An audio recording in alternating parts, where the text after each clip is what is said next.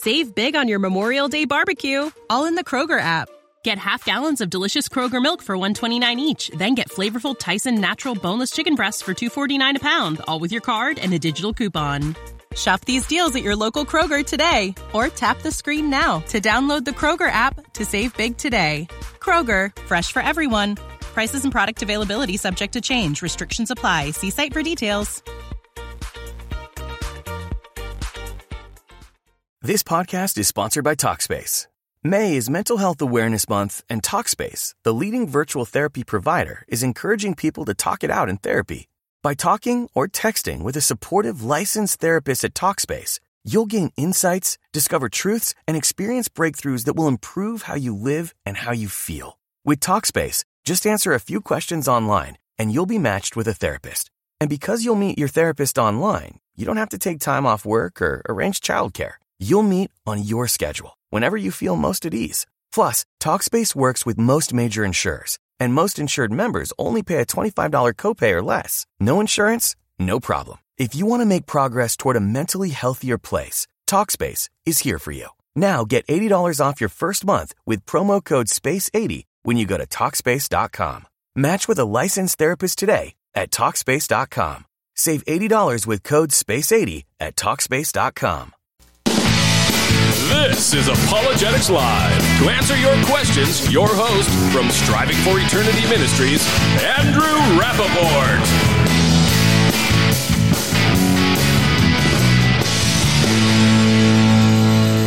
We are live, Apologetics Live, coming to you every Thursday night to answer your questions. Any challenges you have about God and the Bible, we can answer them. You doubt that? Well, come on in and join us and see if we can apologeticslive.com. That's how you join in the discussion. You can watch on YouTube or Facebook. If you do follow on Facebook, there is a note on Apologetics Live of how we can get your name to show up so we can put comments up like this from KT. Um, and then we usually try to, to deal with those. Um, maybe, maybe we should just, hey, hold on one second. Let's do this. Let's just add, uh, since we're doing announcements, Anthony, uh, why don't we just add Brandon Scalf right into Apologetics Live so he could tell us what's happening at the Cruciform Conference?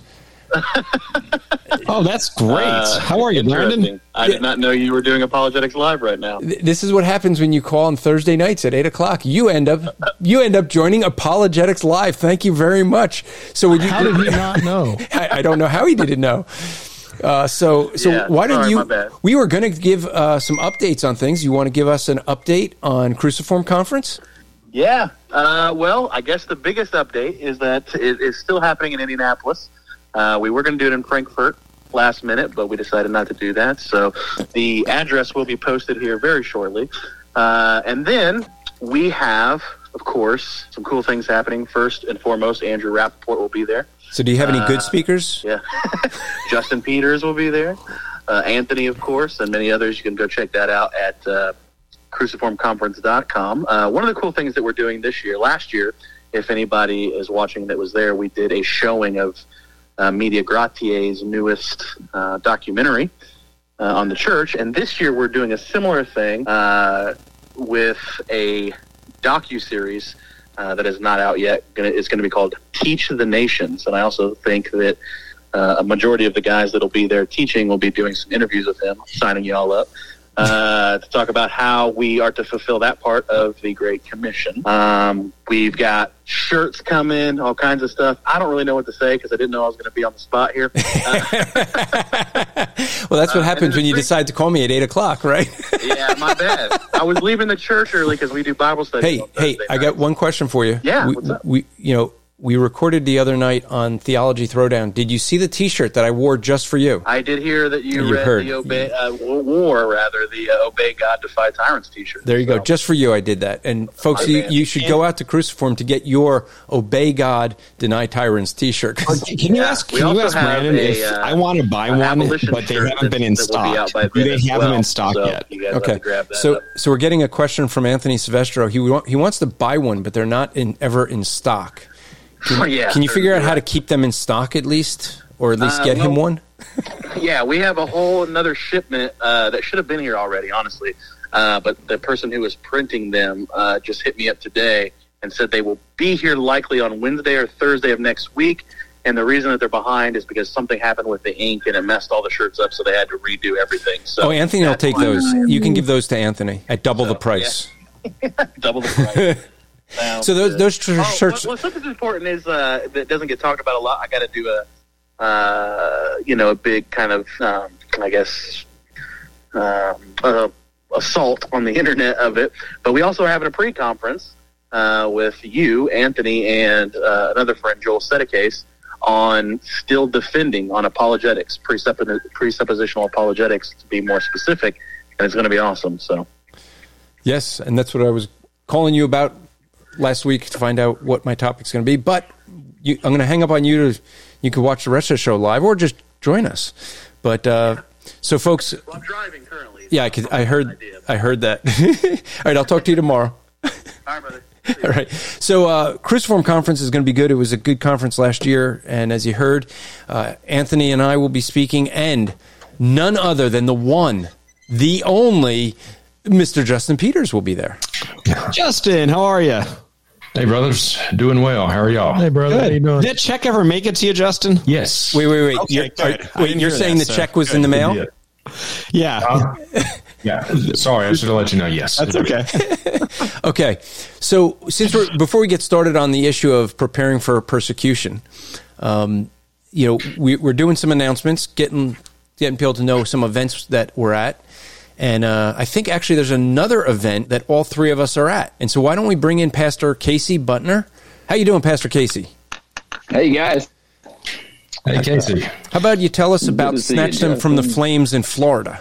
Man, I am excited to have you guys come to the warm state of Florida. And uh, we are passing these cards out like you wouldn't believe. So we've oh. gotten tons of these going out. And uh, man, I met with four pastors yesterday. They're reserving tables and bringing friends. And uh, we've got a banner up at the front of our church. We've got this on the front of our website. People are calling them reserving tables.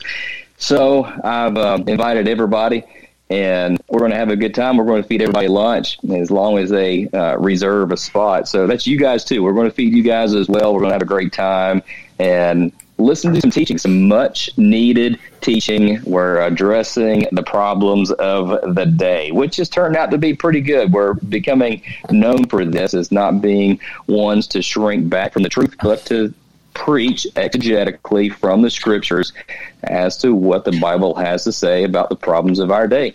So, so Pastor Casey, um, I, I, think that you have a well-known celebrity, um, quote unquote, preacher at, uh, in your neighborhood. oh man, who might you know? that be? And I know you got a lot of. There's a lot of stuff going on in the Orlando, Florida area. There, you and I have had a lot of great conversation about the people there, but there's one in particular yeah, uh, tell us about your neighbor. Yeah.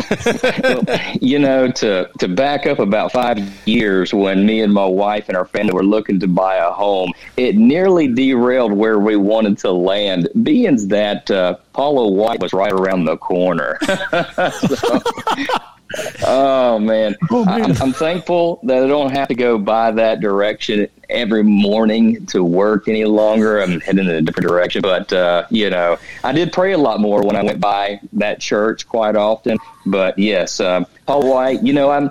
I'm just like anybody else. I'm curious as well. So I've gone to some of the faith healing services and watched the shenanigans in action. I've, I've watched the trickery, of, and I'm just amazed. I'm, I'm dumbfounded. I'm saddened by how many are trapped and blinded by that teaching. And and she, she's a riot, man. I watched her with my own eyes punch somebody in the guts trying to remove a demon. Really? yeah.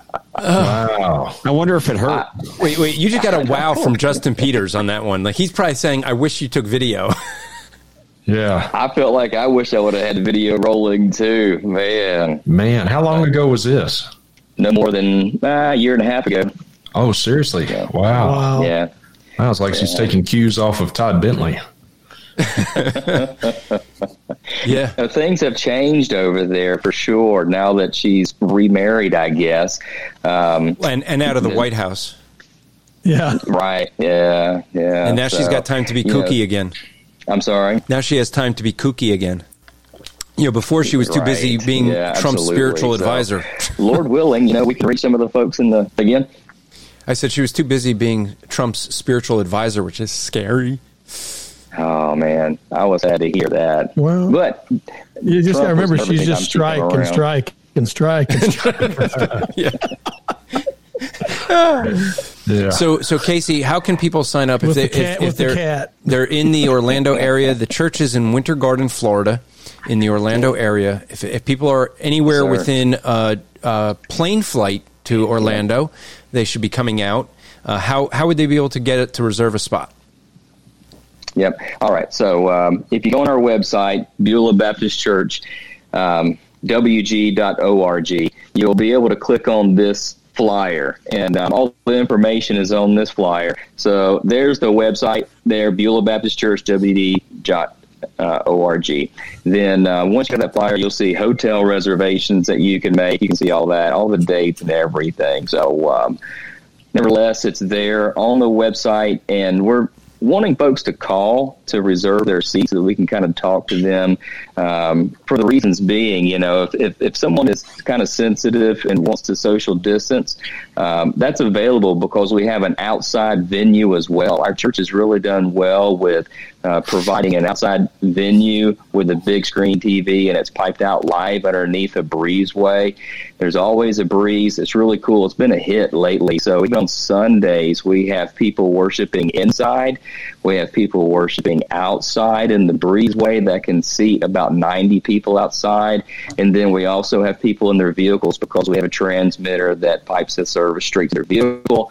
So, um, however people want to come and worship, it's it's there for them and on the website. So- do you have a swimming pool we could sit in while we listen to church service? Or You know, Wow. I went down to Tom Ascol's church uh, about three weeks ago, and if you've been there before, no? he's got a swimming pool. That's called I the kid baptism. That's called the baptismal. No. Aren't you guys Baptists? He, yeah, right, yeah. Hey, at the church that I first was pastoring, the baptistry was as big as a swimming pool. I kid you not. My girls thought that the church had a swimming pool. That's great. but yeah, but anyway, Tom Ascol's church, you know, he he's put this seminar on his social media and um, he's advertising it as well. And uh, I went down there and, and spoke with him and um, and pulled up, and I, I was uh, blown away because there's tennis courts on the left and tennis courts on the right, and a swimming pool. And so you, when you come in, um, that's the first thing that you see that his church has purchased that you know facility and um, they have an agreement that the tennis courts are you know maintained by them, but the, the building is theirs, and uh, it's very, very, very nice facility. By the way, I'm wanting to go to the founders conference for the first time this coming year, and, and praying for Voddie Baucham that he has a full recovery and everything. So praise God. All right. So, so folks, do do check that out. You you'll get to see. Uh, well, most of us that are on your screen, unless Pastor Justin is decides he's going to show up. Hey, one I, I just found about out just now, and I want to come. Yeah. Then you haven't been listening the last now? like several weeks that we've been announcing it. You've been announcing it for like I don't know two months. And what have I been doing? I have not focused on anything. Clearly, You're I've reading your uh, nothing but books. you're reading Okay. your John Hagee prophecy book. John Pastor- Hagee prophecy books. I, I'm I'm I'm all up to date on the the four, four blood moons. And no, I'm just kidding. Pastor Casey, you said you had one more thing. I'm sorry, Jim. Yeah, yes, definitely. So one of the things I'm looking forward to doing, he mentioned, you know, Paula White earlier, and the reason why he brought it up is because uh, Justin, you consented and wanted to go over and share Christ, you know, with those uh, that are walking into church on Sunday morning there, and we just want to be a light to those who are trapped in the in, in, in the dark and, and false religion. And I appreciate you willing to, you know, um, activate what you're preaching.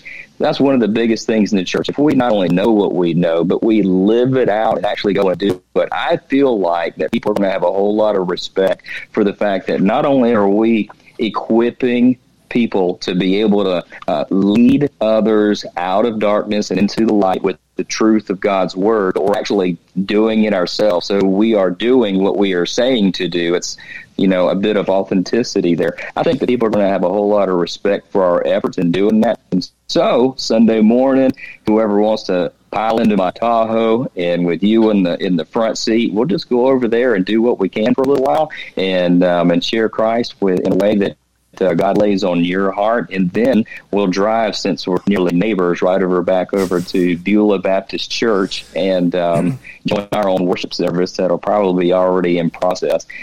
So I'm looking forward to that on Sunday. But by the way, I've invited all kinds of pastors to come primarily on Friday night, Saturday, and Monday. Not to try and take them away from their Saturday service, but I've made it available to them that they can uh, join this seminar and be a part of it on those days and not feel bad at all about not being there on Sunday. We totally understand that. So We've got a lot of great pastors. I can't wait for you guys to meet them here in Central Florida. And one of the things that I'm highly involved in with the Greater Baptist, Greater Orlando Baptist Association as the vice moderator is um, is is putting down the emphasis on expositional preaching, and I believe, as you as well believe, that that is the the centerpiece of it all. That solves it all. If we get handling God's word correctly, then it addresses all of these other things. Pragmatism that creeps into the church, the health and wealth gospel, prosperity. You know, one of the things that I'm looking forward to you guys addressing is the movement out of California. The Bethel Church movement um, has crept into our neighborhood. Matter of fact, over two years ago, when I was preaching through the book of Jude, I warned our people and I said, you know, what comes out of California always creeps, you know, throughout the entire United States, and it'll be in our neighborhood before you know it. And sure as a world, it's right down the road, less than six miles. They've got a church plant there, and it has grown like crazy. As a matter of fact, they had to rent the Orlando Convention Center, the Orange County Convention Center for Christmas Eve service. And so that is where the majority of your 20s and 30s and 40s are flocking into, which are evacuating our good churches and they're fleeing our good churches for this experiential mysticism type services. And uh, nevertheless, you guys are the are, are the apologists and uh, um, we preach the truth as well. Obviously, at Beulah Baptist Church is the reason why we're uh, doing so well with bringing this together. And we need to serve this up in Central Florida and keep Florida and Central Florida a conservative, Bible believing state. we got to fight to keep it red. conservative, so so so. Uh, political. I, yeah, I know your internet's kind of breaking up a bit, but and I know yeah. that Justin Peters will appreciate this. Uh, you may not, but can you? Can, the first time you met Justin Peters, I know you you were really looking forward to it. You were excited to get to meet him. But how, what exactly happened as you walked in that restaurant? Like, how did you know what table he was at? What? How exactly were you actually introduced to him? Uh, you know what? What happened that, that night? Andrew, I got to be honest with you. You made me nervous, big time. I'll never forget walking into the restaurant and hearing you say to uh, the server, "Where's the guy in the wheelchair?" No, no, and, I, not that. We, I was told to ask for the cripple guy. oh, even worse. See, I try and block those things out. I, you know, I thought Justin was going to strangle you for two reasons, you know, and then, you know, you would not let him pay for the meal and you were and I felt like it was insulting. I'm still getting used to all you guys. I want to strangle Andrew every time I hear him call Justin a crippled guy. Trust me, every single oh, time. Oh, and, and but and Justin, I mean, that night I, I got the text. I think it was either from you or Jim. I said, "Where are you sitting?" And what did it say? Ask for the crippled guy. So that's what I did. What was actually it was really funny. The, the, the funniest part was little the white look, cripple boy. The, the look on on, on on, on Pastor Casey's face when the, the the guy walking us to the table suddenly realized that all I did was say, "Where's the cripple guy?" and he starts leading us to the table, and then he stopped. and he turned yeah. around and goes, "I feel so bad that I know exactly who you're talking about." and I introduced Casey well, to the poor the, the poor little white cripple boy.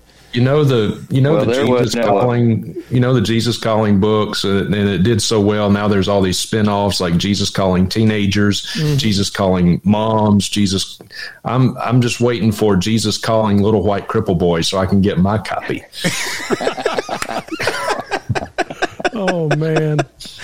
Hey, I was just thrilled to see that Justin had a homegrown beefy pastor right beside of him that he could probably snap his fingers and you know uh. and bend you in half. you know, and th- there is something to be said for that. The the sense of humor that KT was talking about. You know, we could we, we can be upset and and always look for something to be offended about.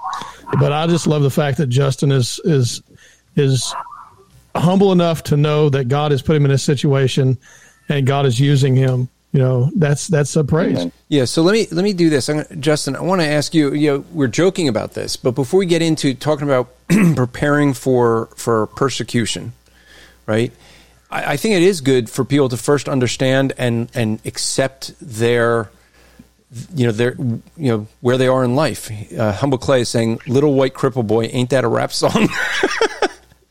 I don't know about that, but uh, so so Justin, can you explain to people why you actually refer to yourself as you know little white cripple boy and why you you you actually encourage people to like not shy away from the, the term cripple.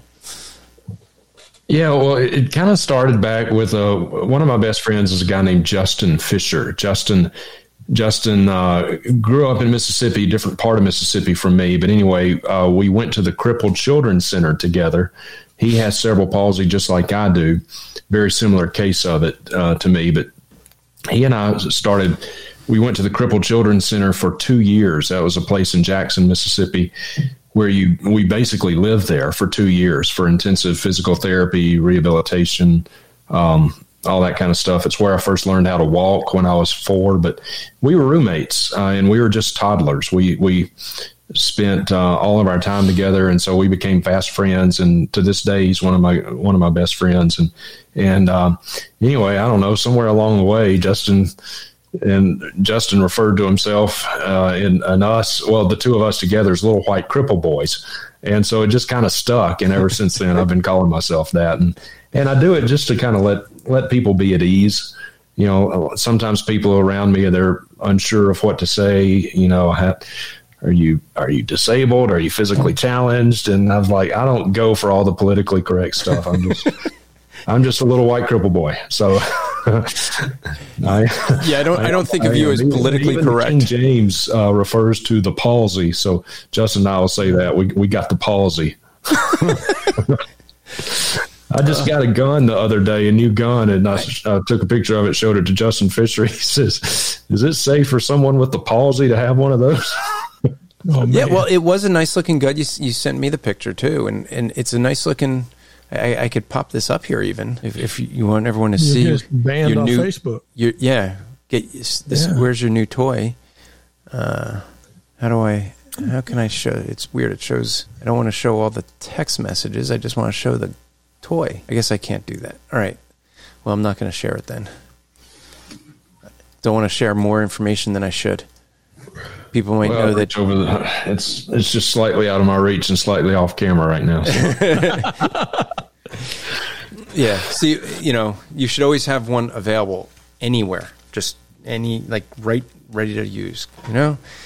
But um, so so you know, it's kind of interesting. I um, you know, I started a Bible study. Um, a bunch of people were talking and we started a Bible study that's available. If you go to the Striving for Eternity YouTube channel, um, you'll be able to watch every Wednesday night. It, we do it live, but it's always available on the YouTube. So um, we we've been going through First Peter, and when we were discussing it, it was well, let's do First Peter because you know in First Peter you're dealing with the issue of suffering, persecution, things like this, t- preparing people for for suffering.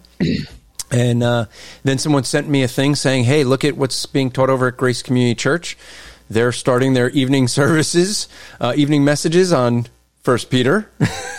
uh, I see in the private chat here, Pastor Josiah, who's in the in the chat, is says he's he's starting his sermon series on First Peter. it, it, seems like First Peter's in the air.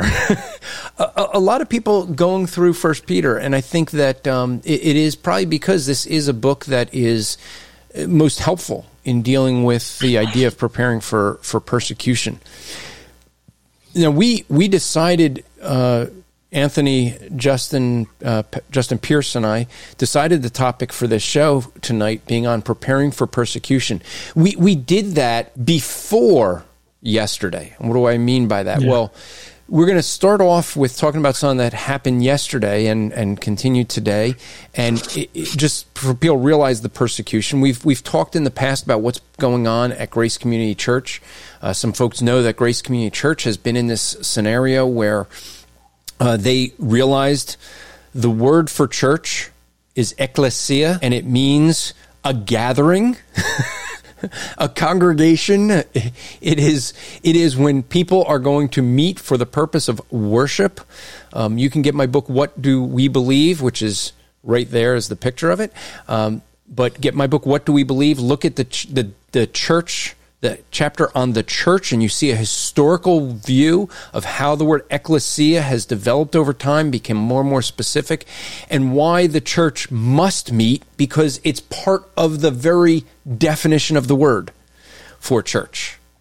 And so what you end up seeing there is we, we end up seeing that the church should meet. And, and John MacArthur decided, nope, we're going to meet. We're, we're done with this. If the Black Lives Matter can protest and be on the streets without masks and, and everything else, and without social distancing, then people can sing praises to God and worship the Lord and Savior of the universe.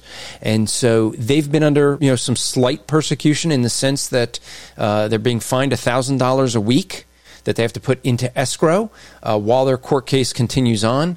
Um, they had to cancel the Shepherds Conference or at least postpone it uh, because of the threats of, of with the law.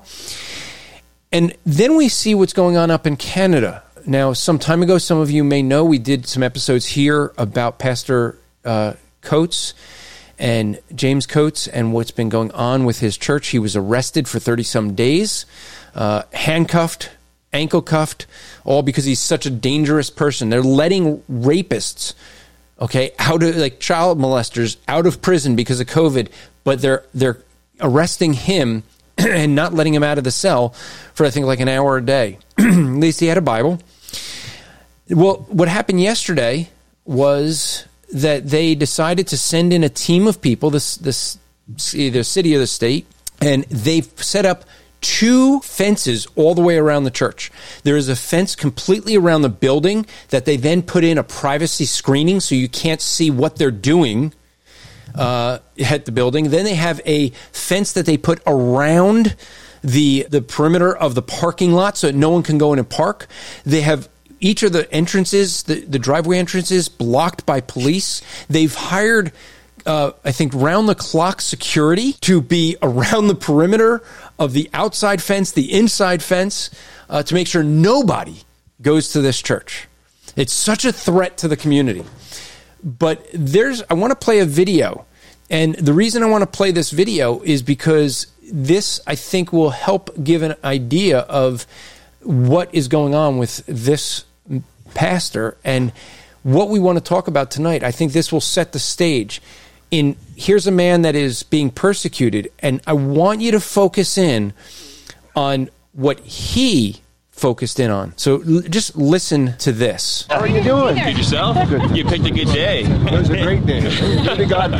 You know. Amen. I'm here at Grace Life Church today. This is a church on the outskirts of Edmonton. This is the church where Pastor James Coates was arrested. Just today, the government has decided that they want to barricade this church. They want to close it so that no one can attend. And uh, we're here. We just uh, we just met with Pastor James Coates and his wife Erin Coates. We're meeting with some of the uh, supporters of them that are here today.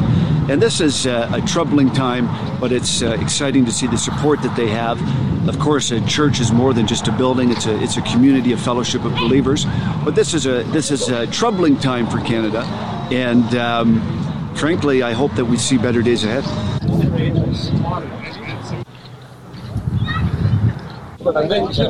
You guys remember?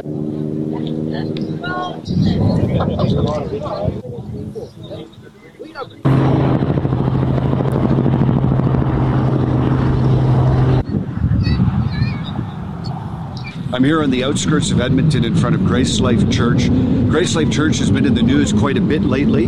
Uh, in fact, they've been in international news because their uh, preaching pastor, one of their head pastors here, James Coates, who's, who's right beside me here, uh, decided to carry on service even though the government uh, wanted to shut it down because of COVID. And uh, because of his uh, continuing to to run the services, he was actually taken to jail, and he was there for 35 days. And um, I don't know if you wanted to just, uh, just give us a few comments about uh, you know the, your overall experience, and maybe just tell us what's going on today. I see fences behind us. You could just tell us a little bit about uh, about what's going on today and what's happened to you uh, over the last uh, few months. Well, today they have locked us out of our facility, and so until we indicate that we're willing to comply with AHS's health orders, we are not going to have access to our facility, and so we're going to have to uh, figure out and determine how we're going to gather uh, going forward. And then, as far as my time in jail, um, it was uh, challenging in certain respects, and and uh, yet a blessing in many other respects. I had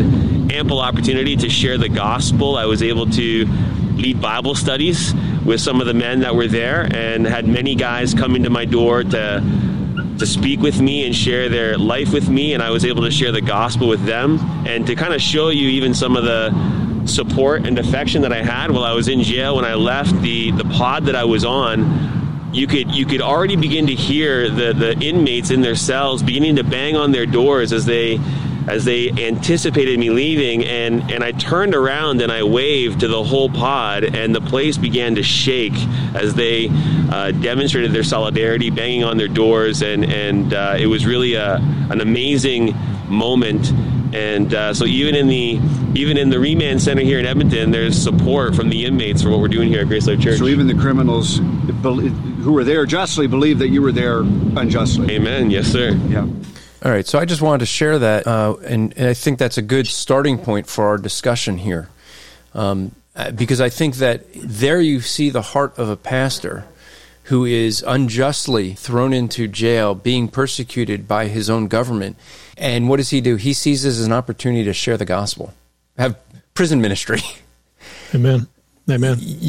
I mean, I don't think a lot of us would be thinking about that when like that's the first. Oh, hey, we're starting prison ministry. This will be a great opportunity.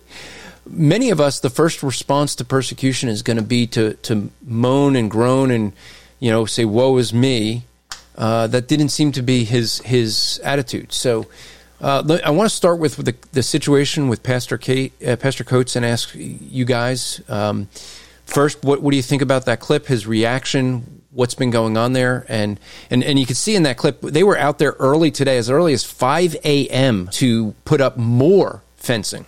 And you saw that in the video. It looks like they're, I think they're trying to fence in the whole grass area outside. So they're going to have three layers of fences to prevent people from getting in. And if you saw in the video, they have it, uh, you know, that the, the innermost layer is all privacy screened. So, Anthony, you, you look like you wanted to start. Yeah, so let me start off with this question. And I, I really wish uh, Pastor Chuck O'Neill was on tonight um, to talk about this. I think he and I are, are uh, very similar in this. But at what point do the Christians stand up armed, not allowing the government to do what they're not allowed to do? At what point do they stand up and do this? This this to me is a huge issue, right? I know in Justin, you know, out by you, it was only a few years ago. Um, the government tried to come in, I think, take some lands from uh, from some families, right? And they had uh, they had militias that were set up and prevented the government from taking over this land and uh, it didn't get a lot of news attention, right? Nobody wants to know that there's actually militias that are in full function in America protecting Americans' rights. But uh, I, I, just wonder at what point do we have not only the right, but the responsibility to stand up for what we need to stand up for? And uh, so I'm just kind of throwing that out there in the midst of all this. Because I got to be honest with you, if I'm in Canada and I've got five or six other guys that we can rally around and get some other guys joining, like that fence wouldn't have gone up. yeah, well, the, the fence was up before people knew that up. they were putting it up. Well, it would have come down. Well, no, I, I, doubt it would too, because I used to be a police officer, and I'm going to tell you, you lose. Um, well, uh, that's that that's the theology of law enforcement. We have more people and more brothers in blue than you have. What you have to think about, and I understand the vitriol. I understand the the you know the the rugged individualism. The I've got my my my rights and I'm going to fight for them. I understand that, but we got to remember that this world is not our home. We have to remember that our call is not to fight for the government or to call for uh, protest marches and rallies and everything else. One thing I want to point out is that in one of the videos that was posted, some of the members of Grace Life they made it clear that the people that were there were uh, some type of uh, protesters that were not members of Grace Life Church. They said not one of these people that are out here protesting and whatnot is part of our church. Pastor Coates was there and a few others to represent the church and to give a different perspective. Their perspective was the gospel. They didn't need, they said they don't need that building to be the church. They don't need that building to be able to, to come together and to praise and worship and exalt Jesus Christ. But we do need faithful, godly men and women who are willing to uh, suffer whatever persecution is necessary, including going to jail and having prison ministries. Um, but I'll say this again, guys. I understand the the the desire to stand up, but I've, i mean, I've told my wife this. You know, we're here a, a few months back. We we, we're talking about, you know, they're going to be coming in and taking our guns. Well, guess what? I think it's going to happen. You don't have enough bullets to fight off the government. You know, you have to decide are you willing to kill somebody for your right to hold a gun or hold a piece of property? Or are you willing to take whatever is necessary to uphold your rights as long as you can, because that that Constitution is just a piece of paper, and it is only as good as those people who are willing to stand up and and and believe in it. But when the majority of the, the nation or the country, when they turn their backs on on their own Constitution, we still have to say we look to Christ and we look to His truth. Yeah. Yeah. So, but okay, but you're making a false dichotomy, Justin. Right? This isn't a. No, it's either guns or God. It is. No, what I'm not. is the balance between the two? Right. No, I am because uh, there's a number of Christians who are who are trying to say. Oops, have an Sorry. issue with. I, I, was trying to. I was trying to remove. Issue with, I was trying to remove me. gospel at all times. I think that's a great. I think it's a great thing to do. Um, and and I was look. I was at protests last year from early from early April in Ohio because you know I was one of those guys who was calling all this stuff out a year in advance, knowing that this was all garbage. And and sure enough, as as time has gone on, as CDC is quietly releasing stuff, everything that some of us were saying a year ago has come to come to be true about coronavirus and and uh, and issues. And, and, and we've suffered lockdowns. We've people have suffered hardships. People have suffered lost businesses. Now, I'm not saying that that trumps the gospel. All I'm saying is that there is there has to be a balance in there somewhere, and. I, I don't know where it is. I, I, that's why I'm throwing this out here. But I think I think it's silly to say, "Well, we're only about the gospel. Let them do whatever they want to us." I Let never said we're only about wives. the gospel. Let them take whatever they want for us from us, yeah. and who cares, right? I mean, you can't have that complete position. so now, of course, the one police officer calling it is yeah. going to have that uh, have that no, thought. But, but, but uh, here's why. But here's why. I want you to think about this.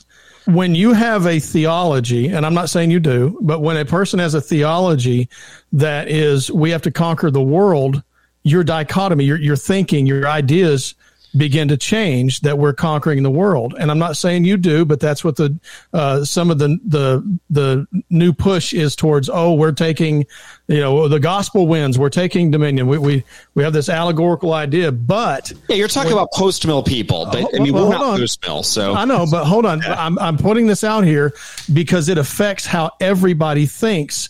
The more you hear that, the more you hear that, it affects how everybody reasons and thinks. But when you have a, a theology of persecution that you understand, like John MacArthur said, that we don't win here, Christ does. His gospel will win, his kingdom will win. We aren't the victors. We aren't the ones that are going around taking dominion and, and fighting with the sword to take control of everything. We are fighting the spiritual warfare, as the scripture says. That is our domain. Our domain is in Christ. Uh, we are fighting the spiritual war this this person here that we're fighting is he's not my enemy. Satan is. I want the gospel to go forward, and I'll tell him he's wrong. I'll stand and defend as long as I can, but I'm not going to pick a gun up and go shoot the guy or, or go demand that he puts it down or I'm going to pull a gun on him. I want him to hear the gospel and, and I want him to hear the truth. And, you know, that's me. That's my position. And when I'm talking to my church, I want them to have a theology that says we're going to suffer hardship and loss and persecution as the Lord promised. It's going to come. That's the way it, the, the, the scripture has, has defined that this is going to happen and Christ wins. Yeah. So again, I don't, I don't have an issue with your position, as you said right there, Justin. I just, I, I just, I want to read what Chris says. Yeah, go ahead. I want to read what Chris says here. He says, I still support what Justin said while disagreeing with what the RCMP did. Now, let me make this clear. Chris and I are 100% in alignment here. I disagree with what the government's doing. I disagree with what uh, our government's doing, all the lockdown silliness. I disagree with all of it. I think it's all wicked, but that doesn't mean I'm going to go to war against them. I'm going to stand on the on the side. I'm going to shout, "This is wrong. This is wrong. This is wrong," and Christ is right. Okay, that's that's where I can go. So so I guess the question is: Is do you not believe that there is any type of middle ground on this, where people have a right to stand up and defend themselves? I mean, okay, let let's take let's take a here. Here's a position: people come unjustly into your home to kill your wife, rape your wife. How do, how are you going to defend yourself? Okay, you just went from one from from the church defending the church. I, I agree. I agree. There's a reason why I'm doing this, though. So, so you went to me defending my home, which is my God given. My it's okay. actually hold on. It's what God commanded me to do. Good. Now, okay. now let's take it a step further. Do you have a responsibility to protect people within your church if somebody comes barging into your church? If I can, yes. Okay, so at least at least that part we we agree on. Now let's go a step further because this is the this is now the issue is what do you, I know it's it's a fun discussion. But, okay, but let me ask you this. Yeah. The the soldiers come in 5,000 strong and they kick your door in at your church or at your house. Do you kill every one of them so you can stand up and defend your right to say I have my home right my church? No. You say okay, there's a there's a point where I'm defending against the, against somebody who's being violent and trying to harm my my person or my family or my immediate uh, church family. They're trying to harm. And like Chris says, there's a difference between defending yourself and your family from somebody that's, that's threatening to fight you or hurt you or kill you, and law enforcement.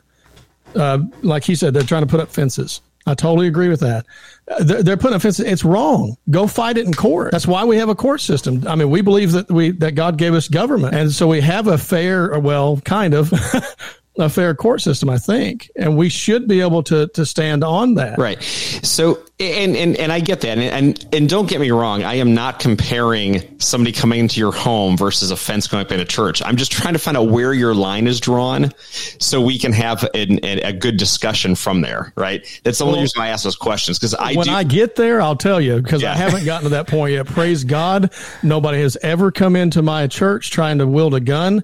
If somebody pulled a gun out, just so you know if somebody pulled a gun out in order to defend my people, I will take the first shot if I have to take the first shot. And I mean, I'll be glad to go to heaven. Or if I have to, I'll, I'll take be the one that uh, has to shoot them if I have to. I don't want to have to do that. That's that's my that's the last option I would ever want. But we've seen those cases where it's had to happen all throughout. You know the you know. Um, uh, in, in YouTube land and, and the news and stuff like that, that has happened you know, and not one of those guys wanted it to happen, you know. But there again, there's a difference between like he, like Chris said, having that fight, you know, in that in that split second instant where somebody is pulling a gun or trying to hurt you, or coming into your house trying to hurt you, and then somebody standing outside yelling at you, or you know, doing the the their their illegal legal route, if you will. So Okay. So Stephen Lawrence has has this and, and it's kind of going more along the lines we need to ask ourselves what we we need to ask ourselves is this: when it when is it okay to shoot a cop? Most people would say never, but what if the cop comes in your home, kicking your, your door down, and starts shooting your innocent family? This is a topic we should discuss. Now, that's that's a little bit to the side of what we're we're discussing here. But but but this is the point: is that what at what point do we defend ourselves? You know, it's it, we don't have to look very far into the into the past to see what the government has done in the last year with with mask mandate. Well, first of all, with saying 15 days to flatten a curve 15 days passes, they go another 15 days, and now we're a year into flattening a curve, right? The, the government has continued to press and press and press, taking everything that they can from people that they, that they want to be able to take, and then some. You know, so I, I think I think the idea of a slippery slope that people have always wanted to avoid, well, it's you you keep talking slippery slope fallacy. Well, it's not a slippery slope fa- fallacy anymore. We've seen what's happened there.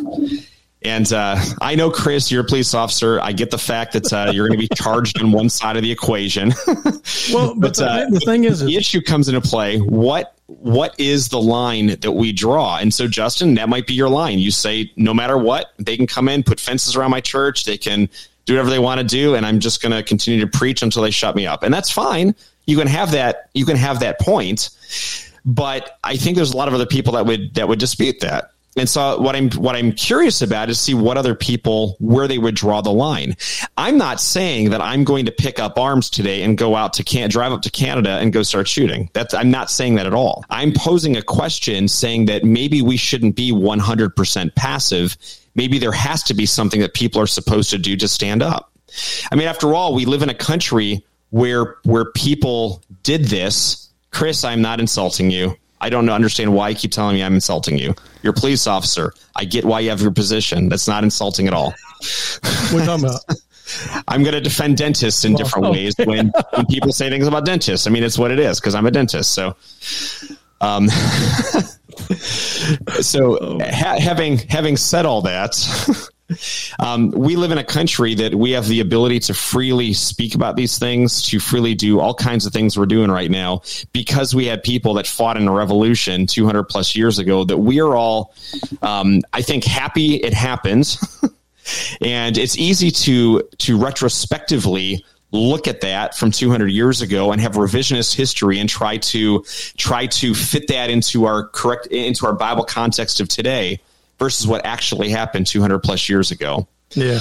So, you know, I, I don't know. I just, I want to see what other people are, are, uh, are thinking in this well, topic. Let's, let's see what, uh, let's bring Justin Peters in for some balance here. Go ahead, bro. well, I'm not trying to straddle a fence, not trying to take the easy way out. I'm, I think I'm somewhere between the, the two of you. Um, I, I, guess probably the best example would be what's been in the news really in the last few days. Um, that Pastor Pawlowski is am I, am I pronouncing his name right? Pawlowski, the another yes Canadian pastor. Now, yes. Yep. in full disclosure, I don't know the denominational stripe. I don't know what kind of church he's well, got. Let, us so describe that video real quick for folks. I, I, was trying to look for it actually while Anthony and, and Justin were going and couldn't find it, but what Pastor Pawlowski did was the, the, the police they came in to shut down what he said was Passover service, which was interesting. It was a it was Good Friday, and he just ushered them out of the church because they I guess he argued they didn't have a legal reason to be there. Yeah. Um, you know, now you could criticize. You know, he called them the Gulag, the Nazis. That was insulting to the officers. Um, you know, I kind of wonder if that was out of line, but I do. Oh you know, I think he stood up for, hey, if this is the law, you don't have a right to be here without a warrant. You don't have a right to be here. You you can't just shut us down, and pushed him out. So that's the video. I, yeah, I think I think there's a stark contrast between what we saw from that Pawlowski pastor, Pastor Pawlowski, and what we saw a, a, few weeks ago from the elders at Grace Life Church, James Coates Church. Uh, the the Sunday that the first Sunday that James was back in the pulpit after his release, uh, the the police came and they wanted entrance into the church. They wanted to go into the church and look around and do whatever they were going to do. And the elders, um, rightly, I believe, prevented them from doing that. And but they did it in a very respectful way and they cited Canadian law. I can't remember the address of that Canadian law, but anyway, it forbids uh, any government interruption of a worship service that is in progress. And their worship service was in progress. And so the elders of the church, very politely, very respectfully, um, told the police, the officers there, that they could not come in while the service was in progress. And and I thought they handled that well. I thought that was a good balance. I I was appalled, quite frankly, at um, Pawlowski and yelling at those police officers, calling them Nazis, Gestapo. I mean, you're you're these are police officers. Now, I, I don't agree with what they were doing. I don't.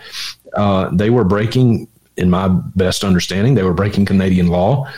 Uh, but they were doing their job. I mean, they were doing what they were told to do. I think it was absolutely appalling that a pastor would yell those kind of uh, insults and and call these men and a couple of women, I think, uh, too, but call them Nazis. I mean, Nazis are people who murdered people, who put people in gas chambers and ovens for crying out loud. Yep.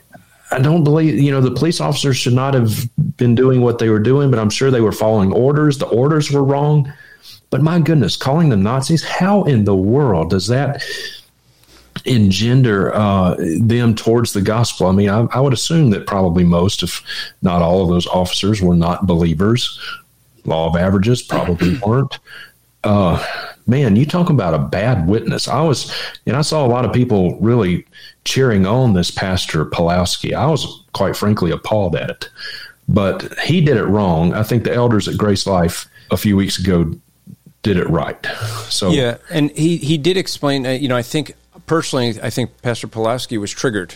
I mean, if you if you I saw some stuff, he was, uh, you know, Polish, had uh, basically seen, you know, how some of this uh, you know, in his, you know, with his parents' lifetime, I guess he lived through some of, of how this goes, and so I, I can part of it. I see, I can understand he how old enough to live through that. no, no, I said his parents. He's not that old. Yeah, no, I said his parents.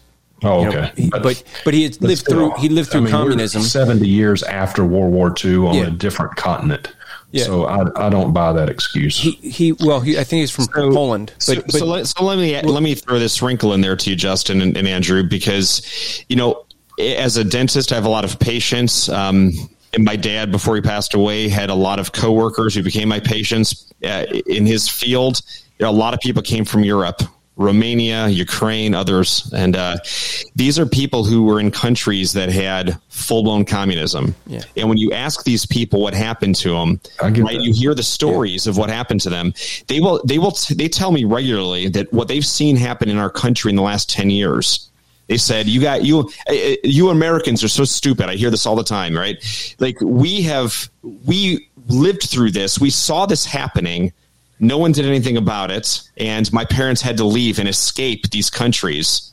Okay, so but here's the thing. Here's the thing, Anthony. Okay. So so, and I'm saying I understand why this guy could be triggered, right? Why a lot of people are um, triggered. I mean, you, you think about. Remember, if you remember, you and I went to that uh, to a Chinese restaurant the one time. We started to try to evangelize the one Chinese fellow there, and and if you remember, this was just before the election, and he was he was telling us how he's he is a you know uh, an absolute liberal, but he's voting for Trump, and that that intrigued yeah. us. So we started, and he said because I left communism, right? So we we understand that, but I think there's a difference in you know I understand the guy was triggered, but the question becomes: Is he being a good testimony for Christ at that time versus standing up for his rights. Here's here's the thing that I think needs to be we, and we're going to end up getting into what is discussing what is persecution, how to prepare for it.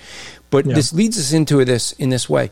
One of the things I think as Christians that some of us struggle maybe more than others with especially in America, in America where we have this rugged individualism, we we it's standing up and and protesting is almost you know part of being an American now, especially nowadays, right? Yeah. The thing that I think we see is that when you're standing up in the name of Christ, like Anthony, you're at the Ohio, uh, or, you know, a year ago when they were all protesting, you know, because they, uh, you know, the, to not the against the lockdowns and all that. That was not a Christian protest. Now there were people there sharing the gospel. You were there sharing the gospel. There were others there sharing the gospel. But one of the things that we have to realize is that when we're up there naming the name of Christ, now we're an ambassador for Christ. And when we stand and say we're representing Christ, I, I think that the representation of what we stand for carries more weight than our rights. I yes. think scripture, we could look to scripture that says, you know, if your brother defrauds you, fine. Like it's, it's, it's their testimony. Yeah. I, I, I, think that there's a difference there. Yeah. So, so I'll, I'll say two things. I mean, one, and, and I, I'm not disagreeing with you guys on this stuff. I'm trying to, I'm trying to throw a lot of ideas mm-hmm. out here for us to, to really think through and talk through. Um, the Polish pastor, I don't blame him one bit. It's easy for us to be armchair quarterbacks and and complain about what he did and, and how he did it. And, and I agree. Um, it doesn't look right.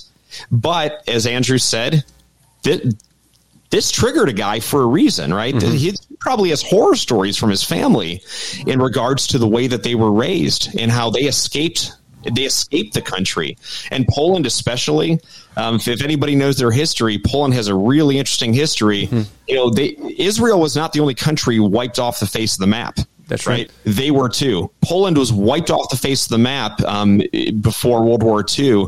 Um, between World War One and World War II, where you had three different countries, Germany being one of them, coming in and just taking chunks away before they disappeared for quite some time. So, I mean, th- these are people that that um, have a lot of angst in their history um, with all that stuff. I like what Bud said here. Right? He's I think he's bringing some levity to this and and, and trying to find what this um, balance is here. So he says this: We may be as Americans fully justified in pushing our constitutional rights. But as Christians, we must be astute to recognize that our witness to the world should not be, first and foremost, a defense of the Constitution, but rather contending for the faith. What behavior exalts Christ distinguishes us from the world and gives clarity to the gospel. So I, I completely agree with Bud on on his uh, on his viewpoint here. Is and even as I have taught over the last year, I've, it's been very popular for me to go to churches to teach on on um, morality, rights, and proper role of government. You know, a proper understanding of Romans 13 and uh, what First Peter 2, and uh, and so as as we bring these things forward, yes, we have a constitution allows us rights, but we have to remember first and foremost, rights come from God, not from government. And so, and so ultimately Christ is head of all. The Bible is head of all. And so that is what our primary concern has to be. Yeah. So I don't doubt that whatsoever. All I'm asking for as in this discussion is what is the line to which we say no more? Yeah. One thing I'll say is I respect. I, one thing I'll say is is just so everybody's watching this, and we have quite a few people watching. Uh, I, know, I appreciate what Anthony's you know getting at is trying to think about the biblical line. Where do we stand at? Where do we where do we fight? You know, I'm going to, you know, like he said, I'm going to defend my family. Um, if it comes down to a have to, I would defend my brothers and sisters in my church. Um, but then there comes a point where I stop. You know, I, I love what Bud said there. If it's necessary for us to treat, speak the truth, let me pull that up real quick. If it's, he says, if it's, if we're to speak the truth in love, it's necessary that we must also defend the truth in love. And I, I know Bud very well. He's an extremely close personal friend, and I know his heart. And this is a man that uh, I don't know that he has an angry bone in his body, and I know that he would stand and defend his fellow brothers and sisters in Christ, but he would also be willing to put down any defense for the sake of the gospel. So, I, and I understand what Anthony's trying to get at there. Yeah. There's a there's a hard balance that we have to, as the church, uh, and I think all of you guys agree with this. We have to start understanding that we're not supposed to be the men and women that that you know uh, the health, wealth, and prosperity. We know that's baloney. We know that persecution is coming, so we need to teach an understanding, a, a theological understanding of suffering and persecution we need our people to be ready for it. All right, so let me let me bring in real quick. Let me bring in uh, Chris Huff from the Matter of Theology podcast. Looks like he's in his car there, and uh, I am. Yes. You know, in, in, the in the hey, lights Chris. of the car, hey Chris. Chris, we, I, am I'm, I'm sensing up, I'm sensing you want to weigh in on, on, on this discussion some.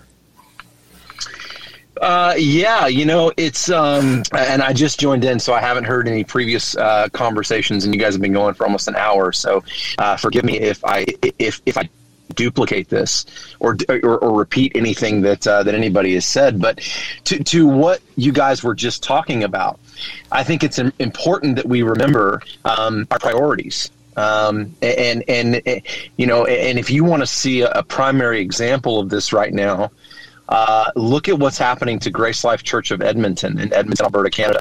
Yeah, um, look at look at how the, obviously the government has overreached. There's there, there, there's tyranny. There's uh, I mean they have fenced off the church, and then they put a, another fence today farther out.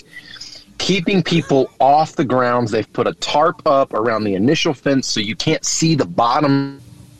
Yep.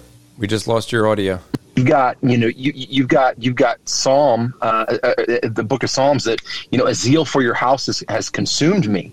The psalmist says, and so when we see this stuff. Uh, our, our, our, our, the fire wells up in us, but we have to remember something. We are not, we are not in flesh political revolutionaries. We are called to be obedient and to preach the gospel. And so when you look at yes, there's a fine line. So what you guys were just saying, there's a fine line for standing for truth and saying, no, this is wrong. This is tyranny. You are oh, you are you are meddling in things you you you cannot even hope to understand. But at the same time, we we don't. To, to, to quote, you know, paraphrase Dr. John MacArthur, we we aren't those who go on the offensive. You know, there's so many people that are encouraging Pastor Coates and the elders and and the people of Grace Life to um, to to to cut the fence down. Go over there with bolt cutters, take back what they stole. And I every time they've been asked that question, every time uh, that that's been suggested, their response is no. That's not what we're called to do. We're gonna we are the church. We're going to continue to gather, and then you look at what's happened now, um, and and the evangelism. I think we lost. Yeah, him. I think I think we we might have lost him there. He, but he is in his car. So, all right. So let me um, let me do this. We'll, we'll wait to see if he comes back. um, but are you back there? Uh, I think I think so. Okay. So yeah, fin- so. finish up. Technology. Yeah, so so you look at the evangelism that's taking place, and if you uh, you, you, can tune into the live streams of, of of multiple people getting their phones out and live streaming there, the gospel is being heralded the name of Jesus is being lifted high. Uh, James had an opportunity to speak to um, a conservative politician yesterday on a live stream for 10 minutes. And the majority of that was him presenting the whole gospel. And as of this afternoon, that had 50,000 views. Amen. And, and, and, and more so, more so thrown. So it's it, it's one of those things that we have to remember our priorities. Last thing I'll say is this, and I'll be quiet for a second. You know, for, for those Christians who cross the line, who say who who uh, who go to you know uh, the, they they put America, they put the Constitution before the Bible. Here, here's what I would say: you are no different than those who elevate their ethnicity over their citizenship yep. in heaven. Yep. You have got to remember that we are strangers and aliens here. Yes, we fight. Yes, we stand for truth. Yes, we stand firm. But this is not our home. Yeah. And Amen. we have a commission and a mandate to preach the gospel, not the Constitution of the United States. And I love the Constitution. Yeah. Okay, so so let me let me do this real quick for that, Chris, because we saw Anthony ran away. Chris Chris Hunholt yes. scared him away, and he didn't he didn't. So I'm gonna I'm gonna I'm gonna quote something from the podcast you also work with. Just thinking you know, Hammer B, you got to repeat that because, well, one, because Anthony didn't hear it. So say it again. We don't have the hammer B that, that they have on Just uh, you know, Thinking. I, I, I, would. I think the yeah, the, yeah. It's so nice. You got to say it twice. Uh, where, where's my hammer? Yeah. Um, um, you know, so no, it's it's to, to those who would elevate, yeah, the, you know, and and cross the line into into thinking that that we have to we have to fight. They cross the line where they elevate the Constitution over the scriptures. They elevate the rights that are given to us or laid out for us. Let me let me specify that because those are inalienable rights that that we find here and, and not in the Constitution. But for those who elevate that above their citizenship in heaven, they're no different than those who elevate their ethnicity over their citizenship in heaven. We have to remember we are strangers hmm. here. We are sojourners here. Our mandate is to preach, live, love, and proclaim and herald the truth of the gospel of Jesus Christ first and foremost, not the Constitution of the United States. Now, I again, I love the Constitution. I absolutely do. I thought what Joe Biden said today about the there's no amendment that's absolute. I thought that, that that's ludicrous. However, that does not come above the mandates and the commands of Scripture as far as what right. our job as Christians should be. All right, so um, I'm gonna I'm gonna put Chris back and bring in John. He wants to weigh in on this before we get into discussing specifically the issue of persecution. John, what do you have for us? You know, the the first thing that came to mind was, at what point do, like like Anthony was saying, what point do we we we fight back? Um, because I remember back when co- this whole COVID thing, you know, the flattening the curve, first started and I remember watching Wretched TV with Todd Friel, and, and a lot of people were asking him questions about this and saying, you know, what are we supposed to do as Christians? And so he would always refer back to Romans 13. I mean, he would just say, look, we have to submit to our governing authorities because those authorities have been set up by God. And we have to respect that. And I understand that. But now that we've and here we are, you know, over a year later, and look where we're at. We're, they're they're slowly pressing that thumb of tyranny over us, and it's getting to the point where a lot of people are just fed up, and so. Where do we go? I mean, from this, I mean, this is, if we continue to say, okay, Romans 13, you know, we'll, we'll submit to our government authorities. Uh, government is not going to let up. I mean, one thing I've learned about the government is that they never give you more freedom. They always take away more. they always take away your freedom. And so, anyways, those are my thoughts. Um, go ahead. okay. And and we do have a question as well from from the panel that uh, here it is. Uh, and actually, I should put this one up. I put this up earlier. Drew says uh, when Chris Huff was on, he's like, I can't believe you guys let this guy on your show. That's the co-host, the other co-host at Matter of Theology with Chris Huff. So, just Chris is in the car, probably didn't see that. But Humble Clay had uh, had asked for us to, as a panel, to discuss thoughts on Bonhoeffer. Anyone want to start with that one? I thought that was amazing. That time he took that bat and just started beating those Nazis and communists over their head. Oh, that didn't happen. He was a gospel proclaimer through and through. so in other words, he did what Anthony says we shouldn't do. I love Anthony. You know that we're we're just picking. You know, one thing I want to point out. Now, for the record, talking, I didn't mute Anthony. He muted himself I, I and didn't know how to undo it. Okay. I, I, got. I did not say those things. All I kept asking for was the line, and uh, and Justin and I were having a fun discussion on that. I don't yeah, know what great. John holds. So I I have no idea what triggered him. I can't figure that one out because I wasn't. In, was I insulting well, you, Justin? No, I thought we were just having a discussion. And and just so everybody is clear, look, everybody listen. Anthony and I, we are best friends. We love each other. When we have these banters back and forth, it's nothing against each other. We love each other dearly. And so please don't ever think that we're fighting. We're not. We yeah, I, yeah. So yeah, it was just it was just a good discussion. Okay, yeah. let let let's let's let me um let me ask this question, Justin, of you especially, and then Andrew and Justin Peters, you guys can can can jump in. Um, I think I think first and foremost that um, maybe all, you all three of you might agree with this. I don't know, but Justin Pierce, you you certainly um, believe this that if somebody wants to fence off your church and not allow you to go into your church, fine. Churches, you can host it somewhere else. What happens if the government um, churches are are are all shut down across the country? and we have all home churches now. Now, what if you're meeting secretly in your house church and the government wants to come in and prevent you from meeting there? Do you fight back at that point? Okay, are you asking me specifically? Yeah, I'm asking you specifically, right? Because we're trying to get to the nuts and bolts. Okay. For people to to really see the difference, right? Because so now we're we're ramping it up, right? We're not talking about this building that's over there. We're talking about in my house where we meet, like Andrew's doing right now for church on Sundays. Um, you know what happens if they his he comes home one day um, and his house is barricaded on a Saturday night because the government finds out you've been having church, Andrew, at your house on on Sundays. You're done. What do we do there? Okay, is it is well, it the same answer um, as what's happening Grace Life Edmonton? Well, I, I love what how they are they're dealing with it, and instead of fighting, they are saying, "Look, the church is is the is the body of believers, and we can do this anywhere, no matter where." But but here's where I'm going to go to.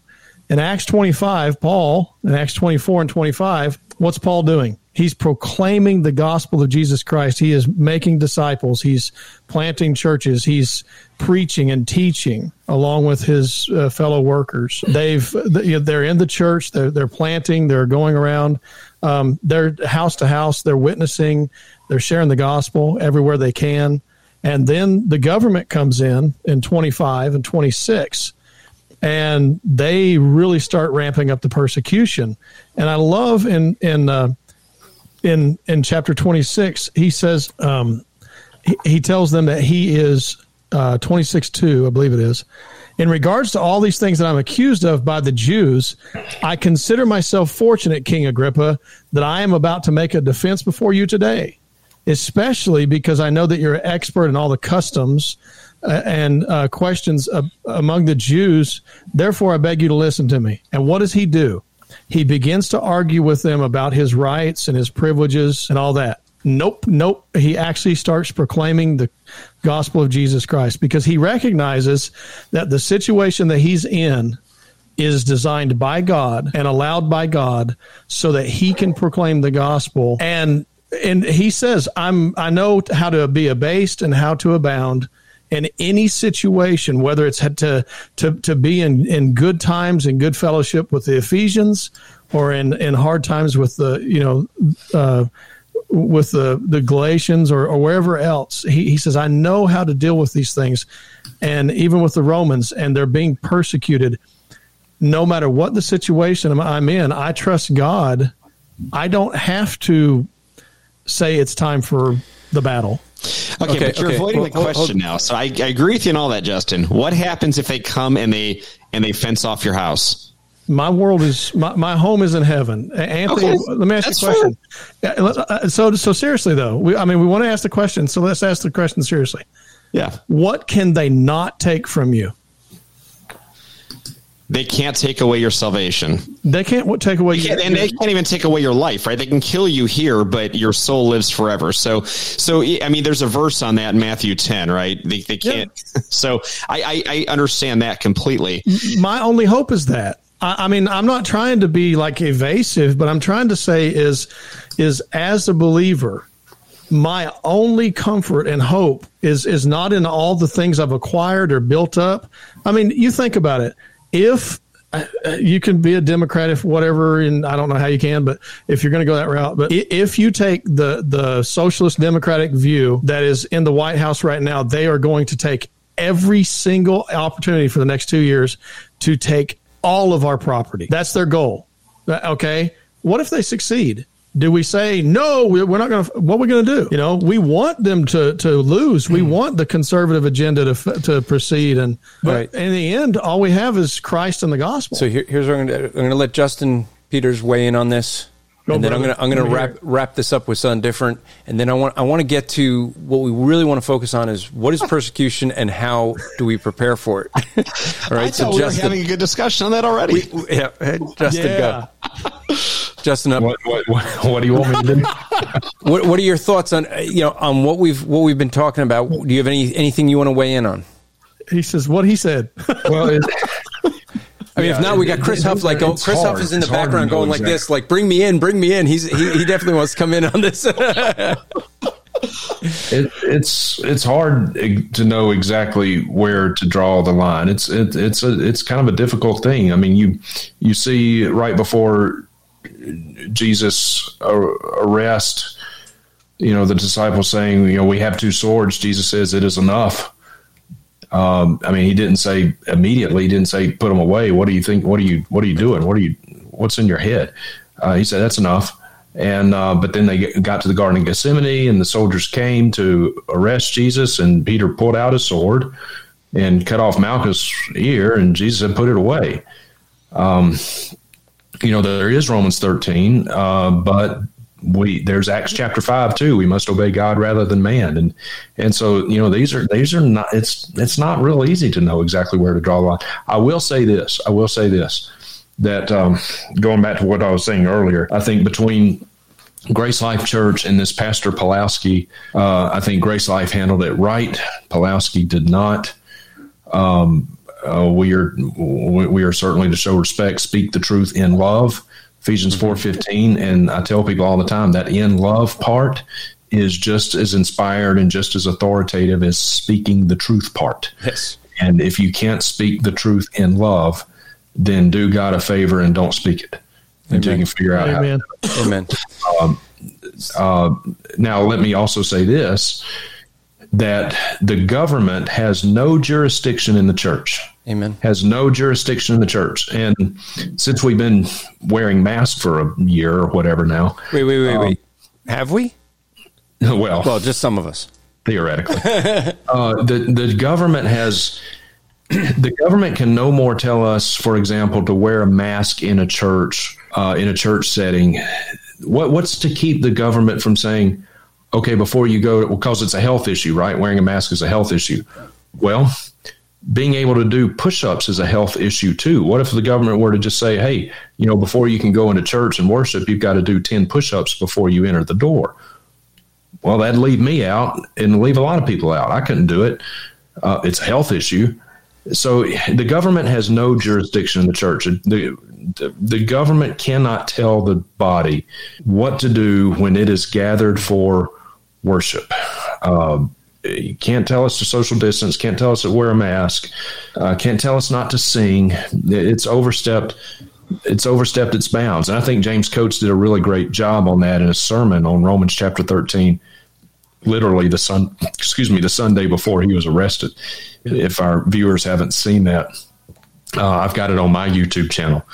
So go and watch his exposition of Romans thirteen that he did just two days before he was arrested. So, uh, but anyway, I mean, these these are some tough issues. But I will say the government has no jurisdiction in the church. It is it has exceeded its domain when it mm-hmm. starts to step into the body of Christ. That's right. So let me. Uh, so I know Chris Huff is in the in the background, and he's uh, actually uh, here. Uh, one of you two guys just put it up I here. So he, he's begging for us to read this, and I'm gonna then I'll read this and then go a different route. Or better yet, we should just bring Chris in. Chris, make you read it. Go ahead, read it. Absolutely, uh, Matthew five uh, verses verses nine through twelve, um, and uh, I'm reading out of the Legacy Standard uh, translation. It said, "Blessed are the peacemakers." For they shall be called sons of God. Blessed are those who have been persecuted for the sake of righteousness, for theirs is the kingdom of heaven. Blessed are you when people insult you and persecute you and falsely say all kinds of evil things against you because of me. Rejoice and be glad. To to to Pastor Justin's point, it's not going to go for your reward in heaven is great. For in the same way they persecuted the prophets who were before you. So. Uh, to, to, to, echo Justin Peters' point, and I'll jump off this, Andrew. I know you want to move on, but you know wh- where's that line? Uh, uh, it, it's hard to tell. Um, it, it, really is. Um, you can stand for truth um, and, and rest in the sovereignty of God at the same time. It's not either or, it's both and. You can say you don't belong here. You can say you need to leave, um, all while speaking the truth in love. Um, so, what I would direct anybody who's ever struggled with that, who's experienced actual persecution, um, read Psalm 56. Okay. Yeah. All right. So here, here's the thing I would end up saying with this. uh, I'm going to take a little bit of a different tack as, as to wrap this up. And I, this is this is basically if, if you watched uh, my what I taught uh, in the First Peter Bible Study, which is available at the Striving for Eternity YouTube channel.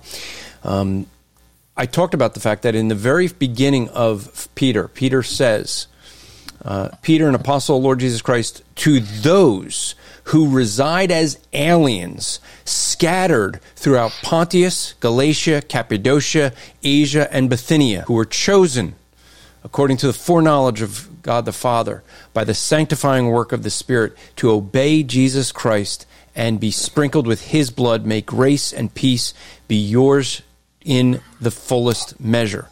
But I, but here's what I wanted to focus on. Some people will think, well, as Christians, we have to stand up. We have to stand up for the truth. We do. There's many who would end up saying that what these believers did when persecution came and they scattered was that wrong. They didn't stand up against the persecution. They fled. You know, that's not the only book that says this, though. James chapter 1. James, a bondservant of God, and to and of the Lord Jesus Christ to the 12 tribes who are dispersed abroad greetings. You know what I don't see in either of those passages? In neither passage is Peter or James criticizing them for fleeing. What ended up happening because of that? Because of the dispersion, because of the persecution that happened in Jerusalem, it caused the Christians to spread all over the world in that area, and the gospel went forth. Amen. The question we have to ask, and, and so Anthony's saying, where's the line? Well, the, the reason we can't say where the line is, is because we don't know what God's plans are. We don't know the future like God does. And so we might think we know the line. We got to defend our freedom. Really? What if God's will is that we don't have that freedom? As Americans, as American Christians, would you be willing to submit yourself to God's Uh-oh, will? Breaking us. Huh? I think it's God's will that He just silenced Andrew no. right there, right in the middle of his ring. no, uh, can you hear me? No, and so, so, so and, well, let me let me finish then. Let me, let me finish. Anthony broke you up. Yeah, I think Anthony Anthony did it. So so I'll just finish then. The, the, the point being is, will we submit to God's will, okay, if it is God's will that we lose our freedoms. If God's will is for socialism to take over America, do we want that? No. But if that's God's will, would you submit, Christian? Yeah. And that's a tough question for, for a yeah. lot of folks. And, and that is a good question. And, and, you know, we all believe in a, in a sovereign God. And so it was obviously God's will when the Revolutionary War happened. Yeah. And established this country to which a lot of Christians today would say, "Well, that was wrong it, to do. They shouldn't have it, done it." It was, it was God's Andrew. It was God's will that it happened. That it happens because God, because of the right. doctrine of concurrence, that God can use the acts of sinful man to bring about His glory. I agree. I agree. However, you don't know if it's sinful or not. Uh, sure. You don't know the mind of God in that. All you know is what happened. I know that, that they weren't submitting. They weren't Romans thirteen. They weren't submitting to their government. yeah, I know, uh, but people would disagree with you on that, right? And and so God sovereignly they, they, they, could disagree with me, but God disagrees with them. That's all I'm saying. God sovereignly had the Revolutionary War happen for a reason. He allowed it. Yeah, and just like just allow it, he sovereignly willed it to happen. Well, because, because and we know that only because it happened, but it doesn't mean that Correct, they should have. It happens, and and so, so God, so all, God sovereignly. Wait, wait, wait. Just, just, just say God's so, will. So what you, we're saying, what we're hearing from Anthony is that it, because God sovereignly allowed Judas to betray Jesus, that it's a good thing to betray Jesus. I mean, that's. I think. I think that's what he's saying here. Not what I said. I'm just saying you can't speak for God in those situations. Here's the bottom line. Here's the bottom line. Go for it, brother. Beth Moore is a false teacher. Right? Go ahead. Amen. Amen. But she's not Southern Baptist anymore. Right. and she's finally. You know. You know what? I, I posted a, a, a video. Someone was asking about Beth Moore, Justin, back two years ago. You and I and Jim Osman did a video about Beth Moore and egalitarianism now that she has finally come out and is and is openly like back then she was pretending to be a complementarian. We did a, a whole podcast saying she's saying she's a complementarian but she really isn't by her actions. Now she's she's dropped that farce as well. Yeah. Um, yeah, she's been freed from the uh, shackles of the yeah, Bible, shackles of the SBC, and she, yeah, her, it's all in in the, in the next closet she's going to be coming out of is the homosexual closet. Not yep. that she herself is. I'm not saying that, but but she's uh, pro yeah, she's homosexual. She's very affirming of gay Christians. But anyway, I didn't. I just so, I didn't mean to go off on a rabbit. No, no, no, no. But, but, but she's been affirming her daughter, who is affirmed homosexuals for several years now, right? I mean, oh, that's yeah. no that's no question. Yeah. So, so let me, just a matter of time for Beth Moore to, to be honest with the public. So her daughter writes a lot of her studies, Bible studies, and her daughter all but waves the rainbow flag. I mean, I mean, I mean, it's just yeah, absolutely appalling. So, so, so uh, yeah. Justin Lorraine from the Philippines, if you remember from the radio station, says, "Bottom line." Just got me to roll on the floor laughing. hey, Lorraine. so, so I mean, we've been talking about the persecution. We're saying, okay, what happened to Pastor Coates in the church there is persecution. Let me ask this question of you guys: How then do we define what persecution is? And the reason I want I, I say this is because there's a lot of people that say, in America with their at least years ago with the comfortable Christianity. Oh, I'm being persecuted because someone at work didn't want to go to lunch with me. Right? I mean, there's people that call that persecution because they didn't want the Christian around. They don't like it. They they can't tell their dirty jokes when the Christian's there, and so you know, you know, I used to run with a bunch of guys at lunch, and we would go running, and and they literally would say, one guy would turn to the one girl, and always he'd be like, "Oh, I got a joke for you, but we'll wait for Andrew to take off, and then I'll tell you," because he knew I didn't want to hear it. Right? Was that a, was that persecution that, you know, he, he's waiting for me to leave? There's some people that would say that is. Okay, I would say it's not. Yeah. um, but what then is persecution? Uh, I don't know. Should I jump in? Go, yeah, go for it. I tell this. I say this all the time in my teaching that um, you know, Second Timothy three, all who live godly in Christ Jesus will be persecuted, and there are no exception clauses for that, unless you live in the United States of America. All who live godly in Christ Jesus will be persecuted, and if you've never been persecuted on any level for your faith in Christ, then you're probably not living godly in Christ Jesus because it's going to happen. Now, when we think of persecution, we usually think of imprisonment or something like what happened to James Coates. you know, we don't. We're in the United States. We we don't live in Iran. We don't live in North Korea. We're not experiencing that kind of persecution. But um, th- there's hard persecution like that, and there's soft persecution, um, alienation of affection from members of our family um, you know, friends, but especially family members who um, don't talk to us because of our, our stand for truth and things like that. Uh, can that be persecution? Yeah, I think that can be soft persecution.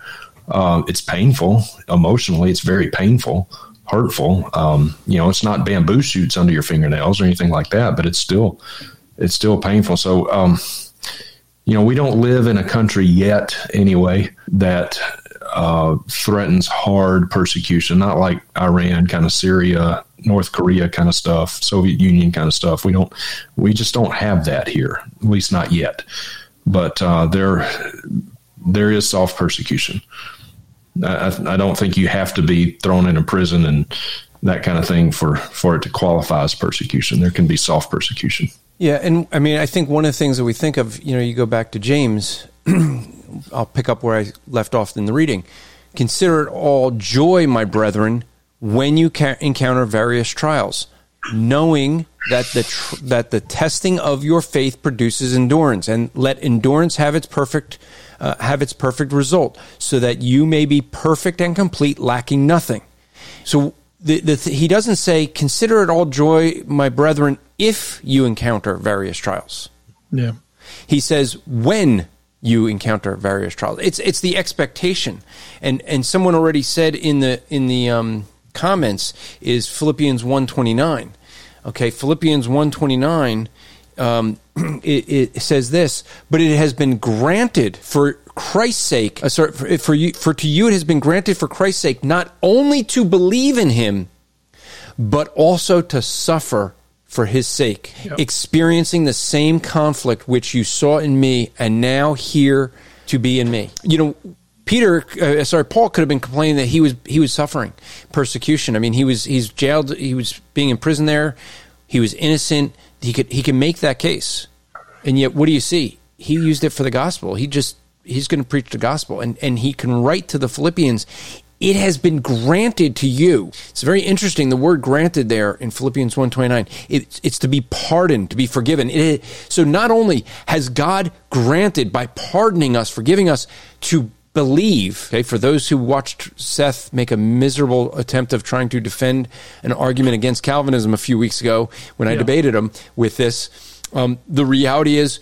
our belief has been granted to God. What's it say there? Just like that belief was granted, so is the suffering. And so there are different levels that we suffer. And is it all persecution? The, the question becomes is that every, every time we suffer, is that persecution? The answer is no. Um, you know, Chris puts up here as a, a definition persecution is when lost folks ban us believers from legally worshiping God, ban evangelism, ban us from calling sinful things sin- sinful.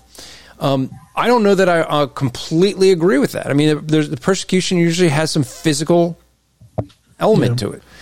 You know, one thing, if I could, is that um, here in First Peter, I posted it on the screen there. Um, it says in First Peter two twelve through fourteen, it says uh, Peter's expecting there's going to be persecution. He's warning that it's going to happen, and he says, Keep your behavior excellent among the Gentiles. In other words, the unbelievers, the unbelieving world. Keep your behavior excellent so that in the things in which they slander you as an evildoer, they that they may, because of your good deeds, as they observe them, glorify God in the day of visitation.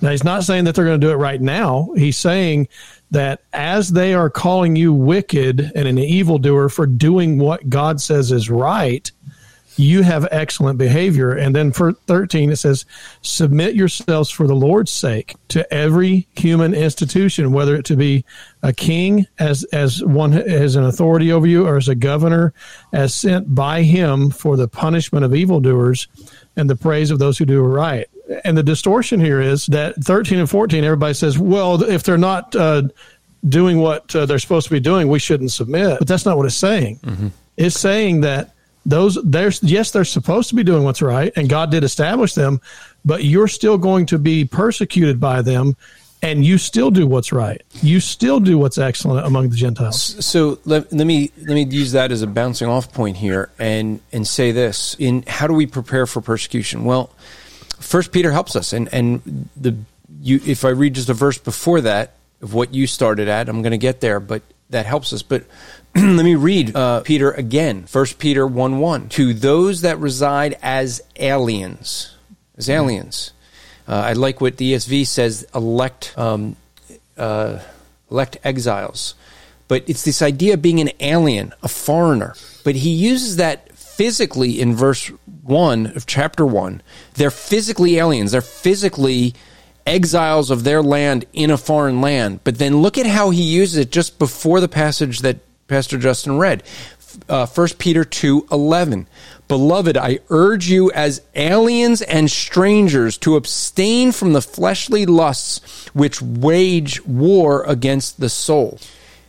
How do we act as you know how do we fight this war against the flesh? How do we submit to the government? How do we do the things that, that pastor justin just read? It starts with recognizing this world is not our home. Time out. Something more important just happened. Oh you found a chicken. they're coming across the screen now I, just for the record for folks tonight do you notice how anthony and justin repeatedly interrupt mid sentence. I mean, like I, I there's In fact, let's just go back to the chickens. Where are they? Yeah, so he can't. so Anthony's so afraid of a good. Anthony's so afraid of a good point that that contradicts him. In other words, he's persecuting you, Andrew. Yeah. yeah. Oh, this is persecution. I, I deal with it. I, I think this is a you know I, I told someone uh, today that you know she can sound better. My my source of persecution is called Anthony Silvestro. That's where my persecution comes from. so so so here here's the thing. Um, I mean, what I'm what I'm trying to point out is the fact that in preparation, the way to prepare for persecution is to first recognize that th- this is not our home. This is not where we belong.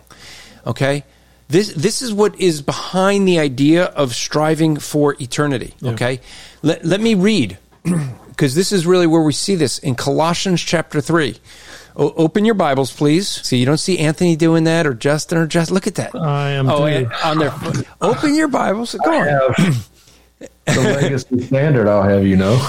Yeah, I don't have. A I see. I don't. I don't. I don't. That, I don't have that. Money. Yeah, I don't have the druggy Bible, the LSD LSD Bible. LSD is a drug we're supposed to avoid. What? what, what look, look, wait. Look, look, at Chris Huff there. Look, look at Chris Huff smelling his his Bible there. Look at this. I wasn't. I wasn't smelling it. I was opening uh-huh. it. Uh, these these guys that worship a book, you know, it's like the you know, they're they're going to be LSD only, you know. But look at what it says in Colossians 3, starting in verse 1. Therefore, if you have been raised up with Christ, keep seeking the things ab- above, which is which where Christ is, seated at the right hand of God. Set your mind on the things above, not the things of earth. For you have died, and your life is hidden with Christ in God. This is the point. This is what it means to strive for eternity, is to, to put your mind on the things above and not the things of this earth. So, so the, the thing that I end up focusing on here and the thing that I think as we prepare, how do we prepare for persecution? We have to have a mindset where we are fixated on the things of heaven and not the things of earth. We need to have a mindset where we are looking forward to eternity with Christ and not try to preserve what we have here on earth. What is more important, the things of earth or the things of heaven? This earth is going to burn up and be nothing. But that which is eternal is everything. Amen. And this is where I see the difference. This is where I see a difference, as Justin was saying, Pastor, uh, Justin Peters was saying, the difference between Pastor Coates and this, this other Pastor Pawlowski. Pastor Coates' concern is on eternal things, the yeah. gospel going forth. And if the government oversteps their bounds, which they're doing, are we willing to leave that in God's hands? This is going to be one of the things we have to first look at when we're going to say, how do we prepare for persecution? Now, let me give you a second thing after this that I want you to consider for preparing for persecution, and then I'll open it up to the rest of the panel. It is this How do you prepare for persecution? Well, we're not going to be able to, as I drop that, we're not going to be able to take this with us possibly in prison. Pastor Coates had his Bible with him. You know what you have to do if you don't have this in prison? Memorize it. Now is the time to memorize scripture. And if you're not memorizing scripture now, they can take, you know, Pastor Justin asked, what can they take away? You know what? They could throw us in jail. They could take everything away. They could take our clothes away. They could take our Bibles away. They could take all the books we love away. But you know what they can't take away? The scripture you've stored in your mind. What's already planted up here and taken root up here. And then when you're in prison, do you know what? That's just a time to keep reiterating that which you've memorized. That's why I'm, I'm going through and memorizing the book Yes, I said the book of First Peter. Do not memorize just little verses here and there. Memorize books of the Bible. Why is that important? Because in memorizing a book, you're going to gain the context. You're going to see the layout of the context. You're going to see what the author is trying to say as he works through point by point. That's how you have to do it to memorize. You have to go verse by verse, understanding the outline, understanding the context. you may forget some of the, the verses. You may not exactly have it word for word. But when you memorize full books of the Bible, you are going to know. You're going to know what the scripture says when you don't have the scripture. You know, even if you're like Chris Hohnholz, who says he has a mind like a steel trap, rusted shut. no, that's not true. You, even you, Captain America, can yep, memorize scripture. so, uh, you know, and so real quick before before I go to the panel, I mean, I, I, I want to open this up, but before I do, you know, I'm saying they could they could take our Bibles. They might. They might take our beloved Logos. I hope they don't. But if they before they get to the point that they take our logos from us may i encourage you if you don't have logos or you haven't upgraded your logos you can get five free books from striving for eternity you, if you go to bit.ly bit.ly or bit.ly.com either one bit ly slash SFE Logos. They are supporters of, of Striving for Eternity. And in our partnership with them, not only do you get what I consider the greatest Bible software on earth, but you also support Striving for Eternity in the same time. And another way you can support Striving for Eternity, and this way get the best sleep ever when Dr. Silvestro is sleep is speaking because basically he doesn't stop speaking, so you need to bring a pillow. So go to mypillow.com, click on the radio listener square and use the promo code SFE. And or you can call 1-800-873 0176. That's 800 873 0176. They also sponsor this show so you can not only get your best night's sleep with their pillows, their blankets, their, their sheets, uh, they even have slippers. I, I, you know, maybe we should get Dr. Sylvester one of their robes and slippers so that he walks around with his. He, I don't know if they have fuzzy bunny slippers for him, but uh, but when you go to mypillow.com or you call them up, there's a bunch of promos that you can only get with the promo code to get their discounts. You can use promo code SFE, which stands for Striving for Eternity. Not only do you get a good night's sleep, but you also help to support Striving for Eternity. Now, with that said. Uh, how do you how do the rest of you guys see as as some uh, and so Pauline is asking what what rest do you what resources do you use to memorize scripture? Um, so I what I use Pauline is an app on my phone called um, Verses. Verses. The nice thing about verses, I got people in my Bible study who are are joined with me, and we're memorizing the verses together of all the whole book of First Peter, and we can see how each other's doing. They play little games so that help you with the memorization. But one of the things I used to do when when I memorized the book of Titus or Romans or First John. Oh, you're showing the little logo. Although you got to get it by the camera. Anthony. Down, down. Back. There it is. It's the little one with the circles right there. It's called yeah. Verses. At least on the iPhone. I don't know if it's on Google. Um, but what I used to do is just I'd print out the scripture, I'd fold it up and stick it in my pocket. And all the time that we think is wasted time, you walk into your car, you walk to an office, you walk to a restroom. I used to pull my car, this little, you know, you could have note cards if you want. I just had a piece of paper that was folded up. I'd unfold it and just keep reading, keep memorizing it. Um, and one of the things Ryan is saying is reading it aloud. That helps in memorization. Yeah. It also helps, as uh, we know from Justin Peters, that if you want to hear God speak, you should read the Bible. And if you want to hear him speak audibly, you read it out loud. There we go. Yeah, that should be on a t shirt, Justin. I should. That's a good idea. Oh, wait. It already is at justinpeters.org. there you go. So, so, okay, what other ways do you guys see as ways we can prepare for the coming persecution? Well, in Colossians, you were just there. Um, it, it, you know, just for a second, just to tell you, we look, we we set our focus on Christ, and we want to live godly in Christ Jesus, as Justin uh, Peters just said. Uh, we want our focus, we want our lives to be to live godly in Christ.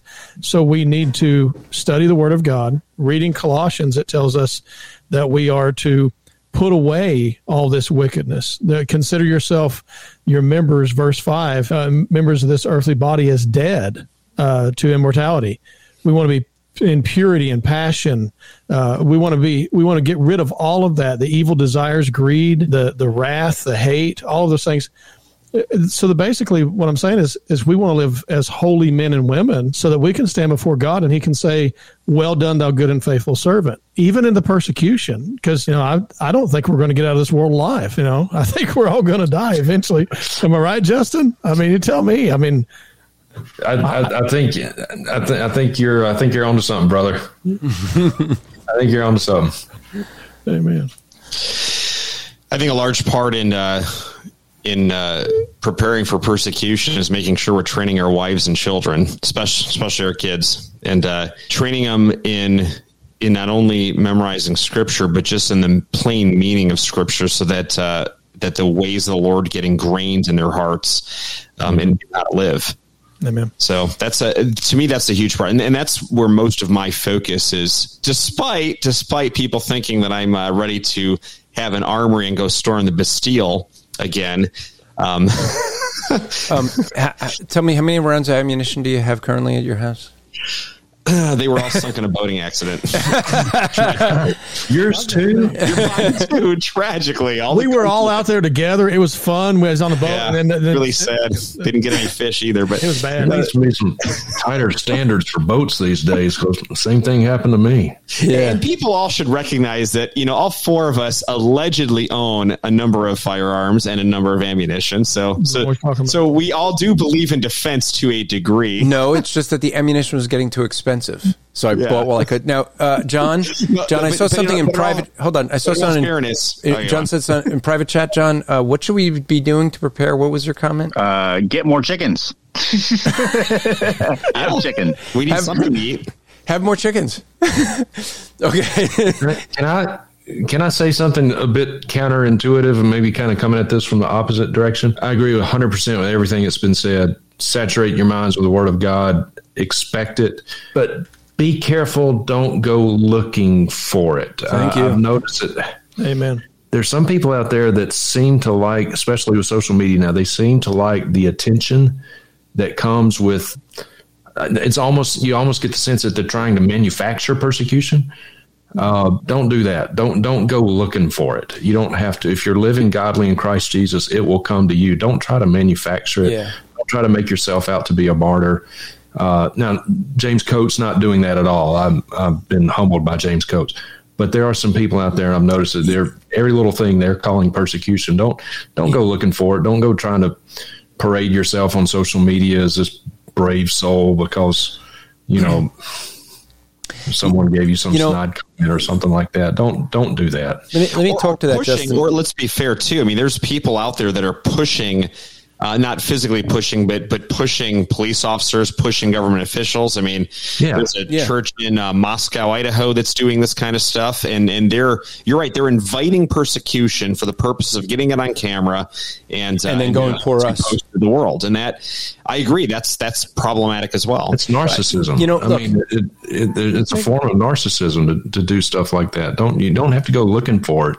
There, it there, will come to you if you're living godly in Christ Jesus. Exactly. It will come. There was an evangelist over in the UK who, you know, he, he's an American. He was over at the UK. there was an issue that came up of, you know, of homosexuality. They they were told that if they came back to that same spot, that they were going to get arrested if they came back there the next day. Uh, the person that was running that organi- running that trip told them not to go back to that. They didn't want to have any issues with the police and things to have happen. And the one one of the persons said no, he's gonna go back there, and he went back there, and yes, he got arrested, and then he was went on all the radio shows going, "Oh, poor is me, I was I'm persecuted, I'm persecuted." No, you were looking for it. You That's knew about, yeah. you you were warned what was going to happen, and you went anyway. That yeah. wasn't persecution because you knew what they they already told you what was going to happen and you wanted that to happen. Okay. So I don't consider that persecution. Uh, you know, and I don't think it's, you know, being a jerk is not persecution either. when people act like a jerk and, and yeah. then people don't like them or resist what they're saying. Okay. So, one thing that, okay, so let's ask this is, question then. What if we go out and preach the gospel?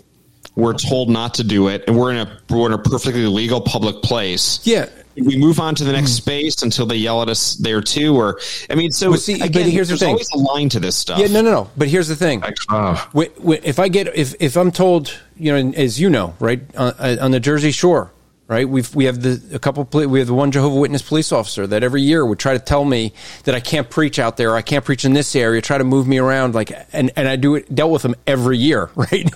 Um, but what is it? You know what I do? I mean, I would just sit there and say, well, I, I'm going to keep preaching. You, you and I both know that you can't arrest me for this, and you know but there'd be times where you just say, well, uh, then I'm going to be arrested. But you know what I don't do?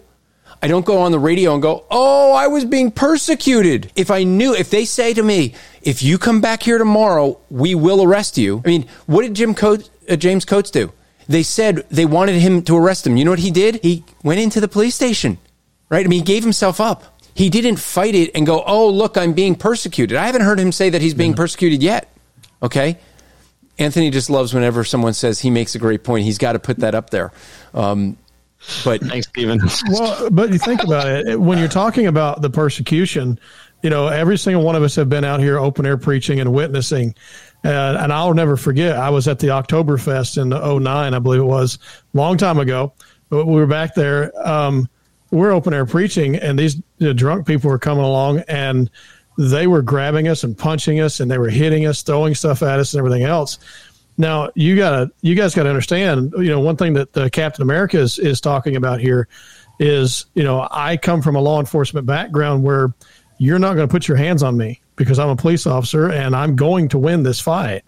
You know, but when God saved me and I, you know, transferred out of law enforcement and and I'm not saying Christians aren't in there. Um, but when God saved me and pulled me out of that, I uh, I got into to, to ministry and started working, and I saw that as a person sharing the gospel and proclaiming the witness of Christ, I'm going to have to be willing to take some of these hits, especially if I have a group of people with me. You know, I mean, at what point in time do I stand up and, and, and go fight the police or go fight against someone else because, you know, of these things are going on? I'm, I'm there to share the gospel, right? And that's what I'm there to do. Um, as a Christian, there's times when I'm going to have to expect persecution. I think Jesus said that they're going to hate you because they hated him first. You know, they, they're going to hate your message. You know, Justin, you just said it a second ago that they're going to hate you because you desire to live godly in Christ Jesus. Yep. Yeah. So I, I, just put up a question. Um, why did the apostles break out of jail and flee? But they didn't. They didn't break out. They were God delivered yeah. them yes, that's the difference. Is God, God supernaturally did it in a couple of occasions where Peter, in his case, didn't even think. I mean, he, he just thought he was seeing a vision right? Yeah. Now I'll say this: if, if, but but, but there was an jail, earthquake that happened in Philippi, and they didn't flee. In fact, they stayed yeah. in there and told the guard, "Don't harm yourself." They remained in the prison, and what was the result? The whole the, the Philippine the Philippine the, the Filipino the Philippine uh, uh, guard, his whole family came to Christ. Now, when Justin and I, if we ever have to start a prison ministry, and God splits open the, the, the wall and and tells us to go out, we're going, brother. I mean, yep. I'll be on my scooter. I hope it's got uh, a good charge. Uh, yeah, I'll, I'll be behind you. what if I get arrested? Will they allow scooters in prison? No, probably not. It depends on where you're at. I don't think they'd allow your crutches either, because they could be used as a weapon. What am I going to do? Flop around on the floor? Don't worry. Yeah. We'll be we'll be in the same prison. We'll just carry you around. Yeah, we'll all be together. Yeah, that'd be nice. okay, so so I mean, just to, to wrap it up, I mean, this was this was a more lively discussion. Um, you know, and basically everyone convinced that Anthony's wrong as usual. Yep. And um, I don't say everyone. And first of all, you guys don't, you guys don't even know what my position is. All you do is ask questions the whole time. Ah, but but we, we, we do know what your That's position is. Part of all this. I mean, we have people getting mad in the wait, chat. Wait, wait, wait, wait, wait. We're having we do, we do know. A single person has heard me give my position. That's not true because we've heard your position when you'd be doing Facebook lives at these protest rallies all uh, last year. I, be- I believe that we absolutely should be out there protesting the government peacefully. Yeah, peacefully. Yeah. Now let me ask you a question. Now I do have a and, and we've question. also discussed this per, as well, so I do know your position. I do have a very serious question since all four of us are going to be over in in Israel. Um, if they demand that you take the flu, the shot, whatever it is, are you going to be with us? Nope. Okay, so Justin, you ready for home. that? We're going to be preaching extra for him. yeah, I mean, if they if they require the vaccine for international travel, I'll take it. That's the only way I'm going to take it. That's, I mean, I'm, yeah. I'm not inclined to get it, but if they if they require it for international travel, and I hope and literally hope and pray that they don't, but if they do, I'll take it just because that's what I do. I, that's right. I travel so, so, gospel, so, so, and, yeah. and, so basically, we say I'm I will do the same. I'll take the vaccine so that I can continue to do the ministry that God has for me, and I'm going to trust yeah. that God can take care of my body. And you know if he wants me to get sick then i'll then that'll be the thing. And anthony just prefers his body over the gospel. That's what we're seeing. Uh, but, but, but, do you notice? Do you, do you, right here in America? Do you notice what Drew to, says here? See, I, don't, Drew, I, don't, need to spend money and fly Drew, overseas to Drew says. Drew says so. Right Andrew. Here. Drew says so. Andrew pull. Uh, so Anthony pulled an Andrew, not officially stating a position, but asking questions. yeah, that's right. That's right. Exactly. He, the disciple has learned. Except I do know Anthony's position because we've discussed it. you don't know my full position on it, but I just know you're wrong we can preach the gospel here in America without receiving a shot. So why would I have to go to Israel and take a shot? well, and, and let me add this is that it's it's up to your own personal you know, belief and your opinion, whatever you want to do on that. You know, I mean, it's you know, no condemnation either way. I mean, you guys know I had to I had to get it before I had my surgery. Uh, when I had my surgery, my doctor told me that I'd probably end up uh, in, in dead if I didn't take it. So I did take uh, the shot before it was even out. I, I went ahead and signed up for the, the study. I did all that, and I'm still here and had no no side effects to, to speak of. So, okay, so to answer I, to answer Ryan's thing is why would you knowingly inject yourself with aborted uh, fetal growth so cell growth vaccines, brothers? Not every one of them's to everyone in the laboratory is made using aborted fetal cell lines, at least in the replication. It may not be in the actual vaccine you get, but it's made, it's used in the lab. They're always used in laboratories for that for the purpose of making. Uh, let's go to a different subject. Let's go. To yeah, I mean, there's tons of research on that, yeah, so you guys can. Uh, let's go to a different subject. Yeah, yeah well, we're gonna. It's it's actually else. ten o'clock anyway, so so okay. um, it's nine fifty seven. We can discuss this for three more what can we? Well, I, didn't, I didn't oh. hear what we could do. Yeah. so, but let me, uh, you know, so uh, Justin Peters, anything, anything you want to share? Anything you got going on before we close out with uh, Justin Peters Ministries? Any places that you're going anytime soon?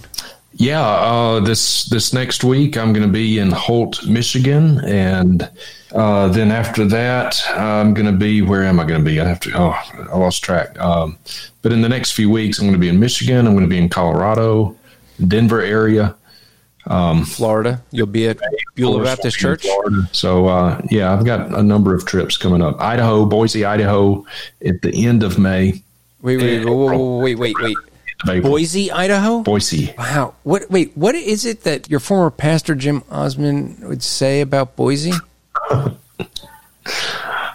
man, I don't know. You'd have to ask him. I think I think he says he, if it's well, a, he just thinks he, let's let's put it this way that that northern Idaho is much more scenic than southern Idaho.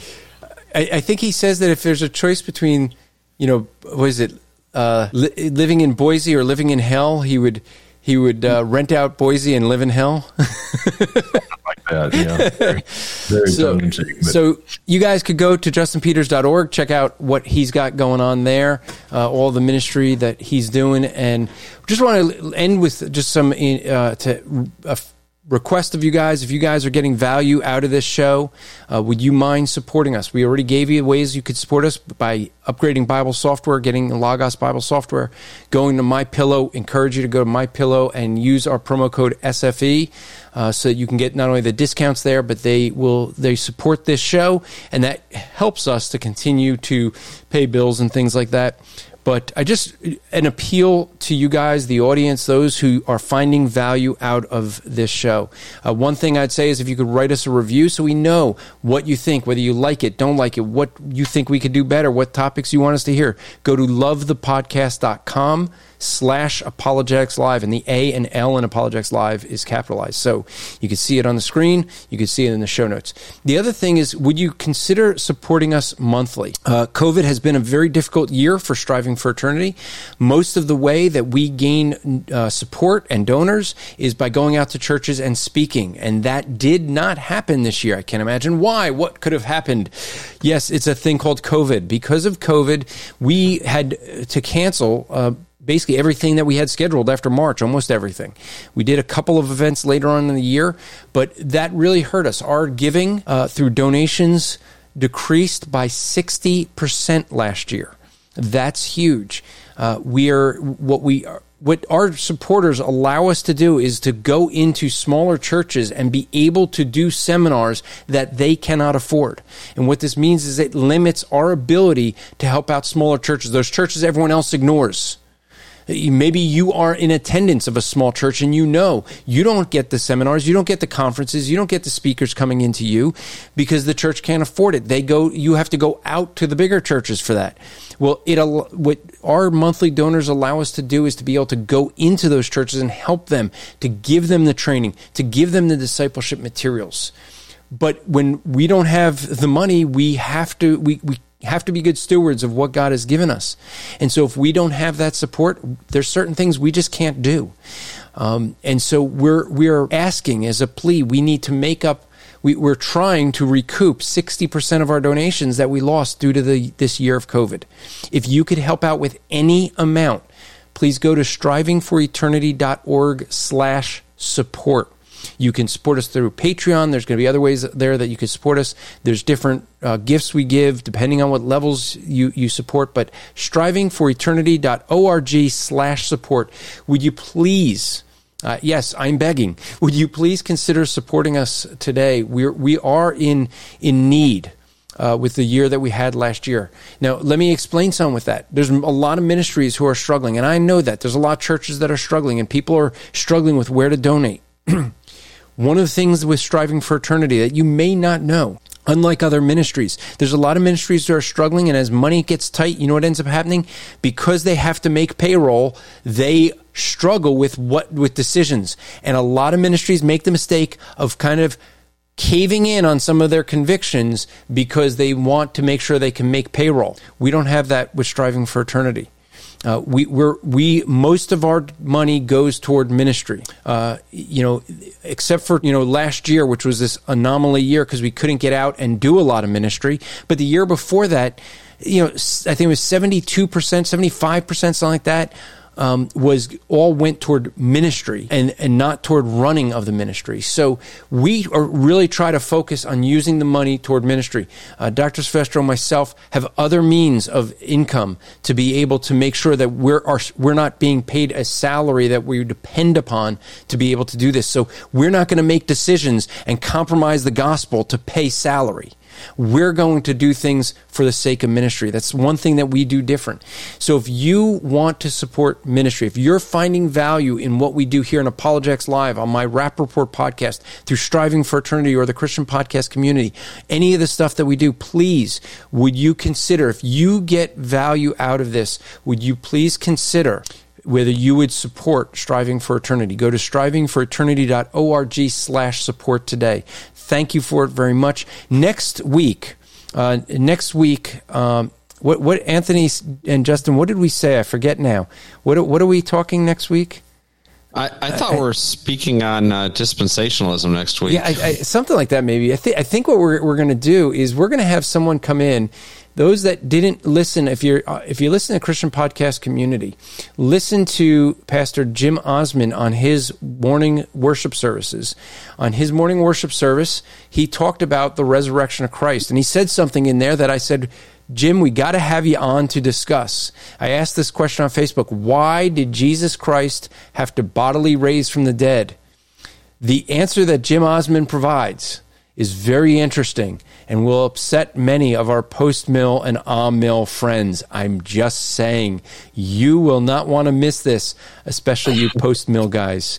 You, you, you may want to tune in because maybe you'll have to change your view, at least this side of heaven, because you're definitely going to change it the other side. The question I can't wait to ask, uh, and I had a chance to talk with Jim when he was in in town uh, in Cleveland last week. We were able to go to dinner together one night, my wife and uh, and me, and he and his wife, and we had a good time. Uh, good time talking, and he came and preached at our church on Wednesday night, the night after.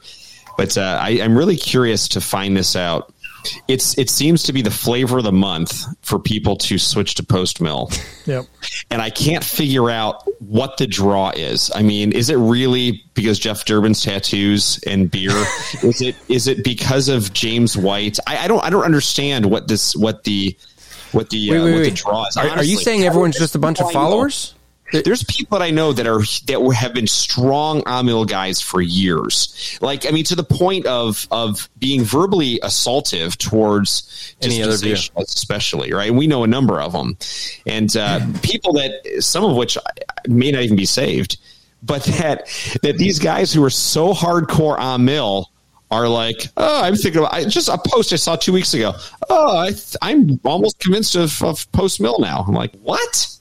How does I don't I just don't understand how this happens. So it'll well, be interesting Kara says great podcast, and just to, to wrap up, we did have a, a, comment from Stephen here, and he says, "Can you can you do these topics more frequently? Don't encourage Anthony with this, Stephen. Really, don't. You know he loves doing way, these things and going off the rails like this. The only way we can do this off any rails. oh wait, oh, hold on. You we, we always we, we got a super chat before going out, so we always must read the super chat. So Brandon just gave a ten dollars super chat and said, "God bless." And so, yes, we, we do appreciate that. Thank you. That's another way you can support us. Uh, Humble Clay says, really enjoyed tonight's sharpening. I, and I hope that's what it was. Uh, Eric is saying premillennialism is the only system that agrees with the literal interpretation of God's word, covenants, and end times prophecy. Maybe maybe our friend Drew should should come to that proper position. He's no, saying you should you should have Gary DeMar on uh, to no. talk about post mill position. We uh, you know Drew, we'll just read the Bible and come to a proper yeah. pre mill position. Gary go on that other show. Yeah. We, we, uh, so, have, see, this I'll is the have, thing. We'll see, have Justin thing. Peters Drew, on every time. Yeah. See, this is the thing. Drew yeah. has to go to guys like Gary DeMar and others because the Bible doesn't teach post mill. See, that's that's the thing. All right. Well, we're glad that you guys enjoyed the show. Tune in next week. We'll be back here for more, hopefully, more questions that we have from you all. You guys make the show. What makes it the best is when you guys come in, ask questions, even give challenges. That's what we like the most. So until next week, strive to make today an eternal day for the glory of God. See you then. God bless. Save big on your Memorial Day barbecue, all in the Kroger app. Get half gallons of delicious Kroger milk for 129 each, then get flavorful Tyson natural boneless chicken breasts for 249 a pound, all with your card and a digital coupon. Shop these deals at your local Kroger today or tap the screen now to download the Kroger app to save big today. Kroger, fresh for everyone. Prices and product availability subject to change. Restrictions apply. See site for details. Grand Canyon University, an affordable private Christian university, is one of the largest and fastest growing universities in the country, offering more than 270 programs online. In addition to federal grants and aid, GCU's online students received nearly $130 million in institutional scholarships in 2022. Find your purpose at Grand Canyon University. Private, Christian, affordable. Visit gcu.edu slash myoffer to see the scholarships you may qualify for.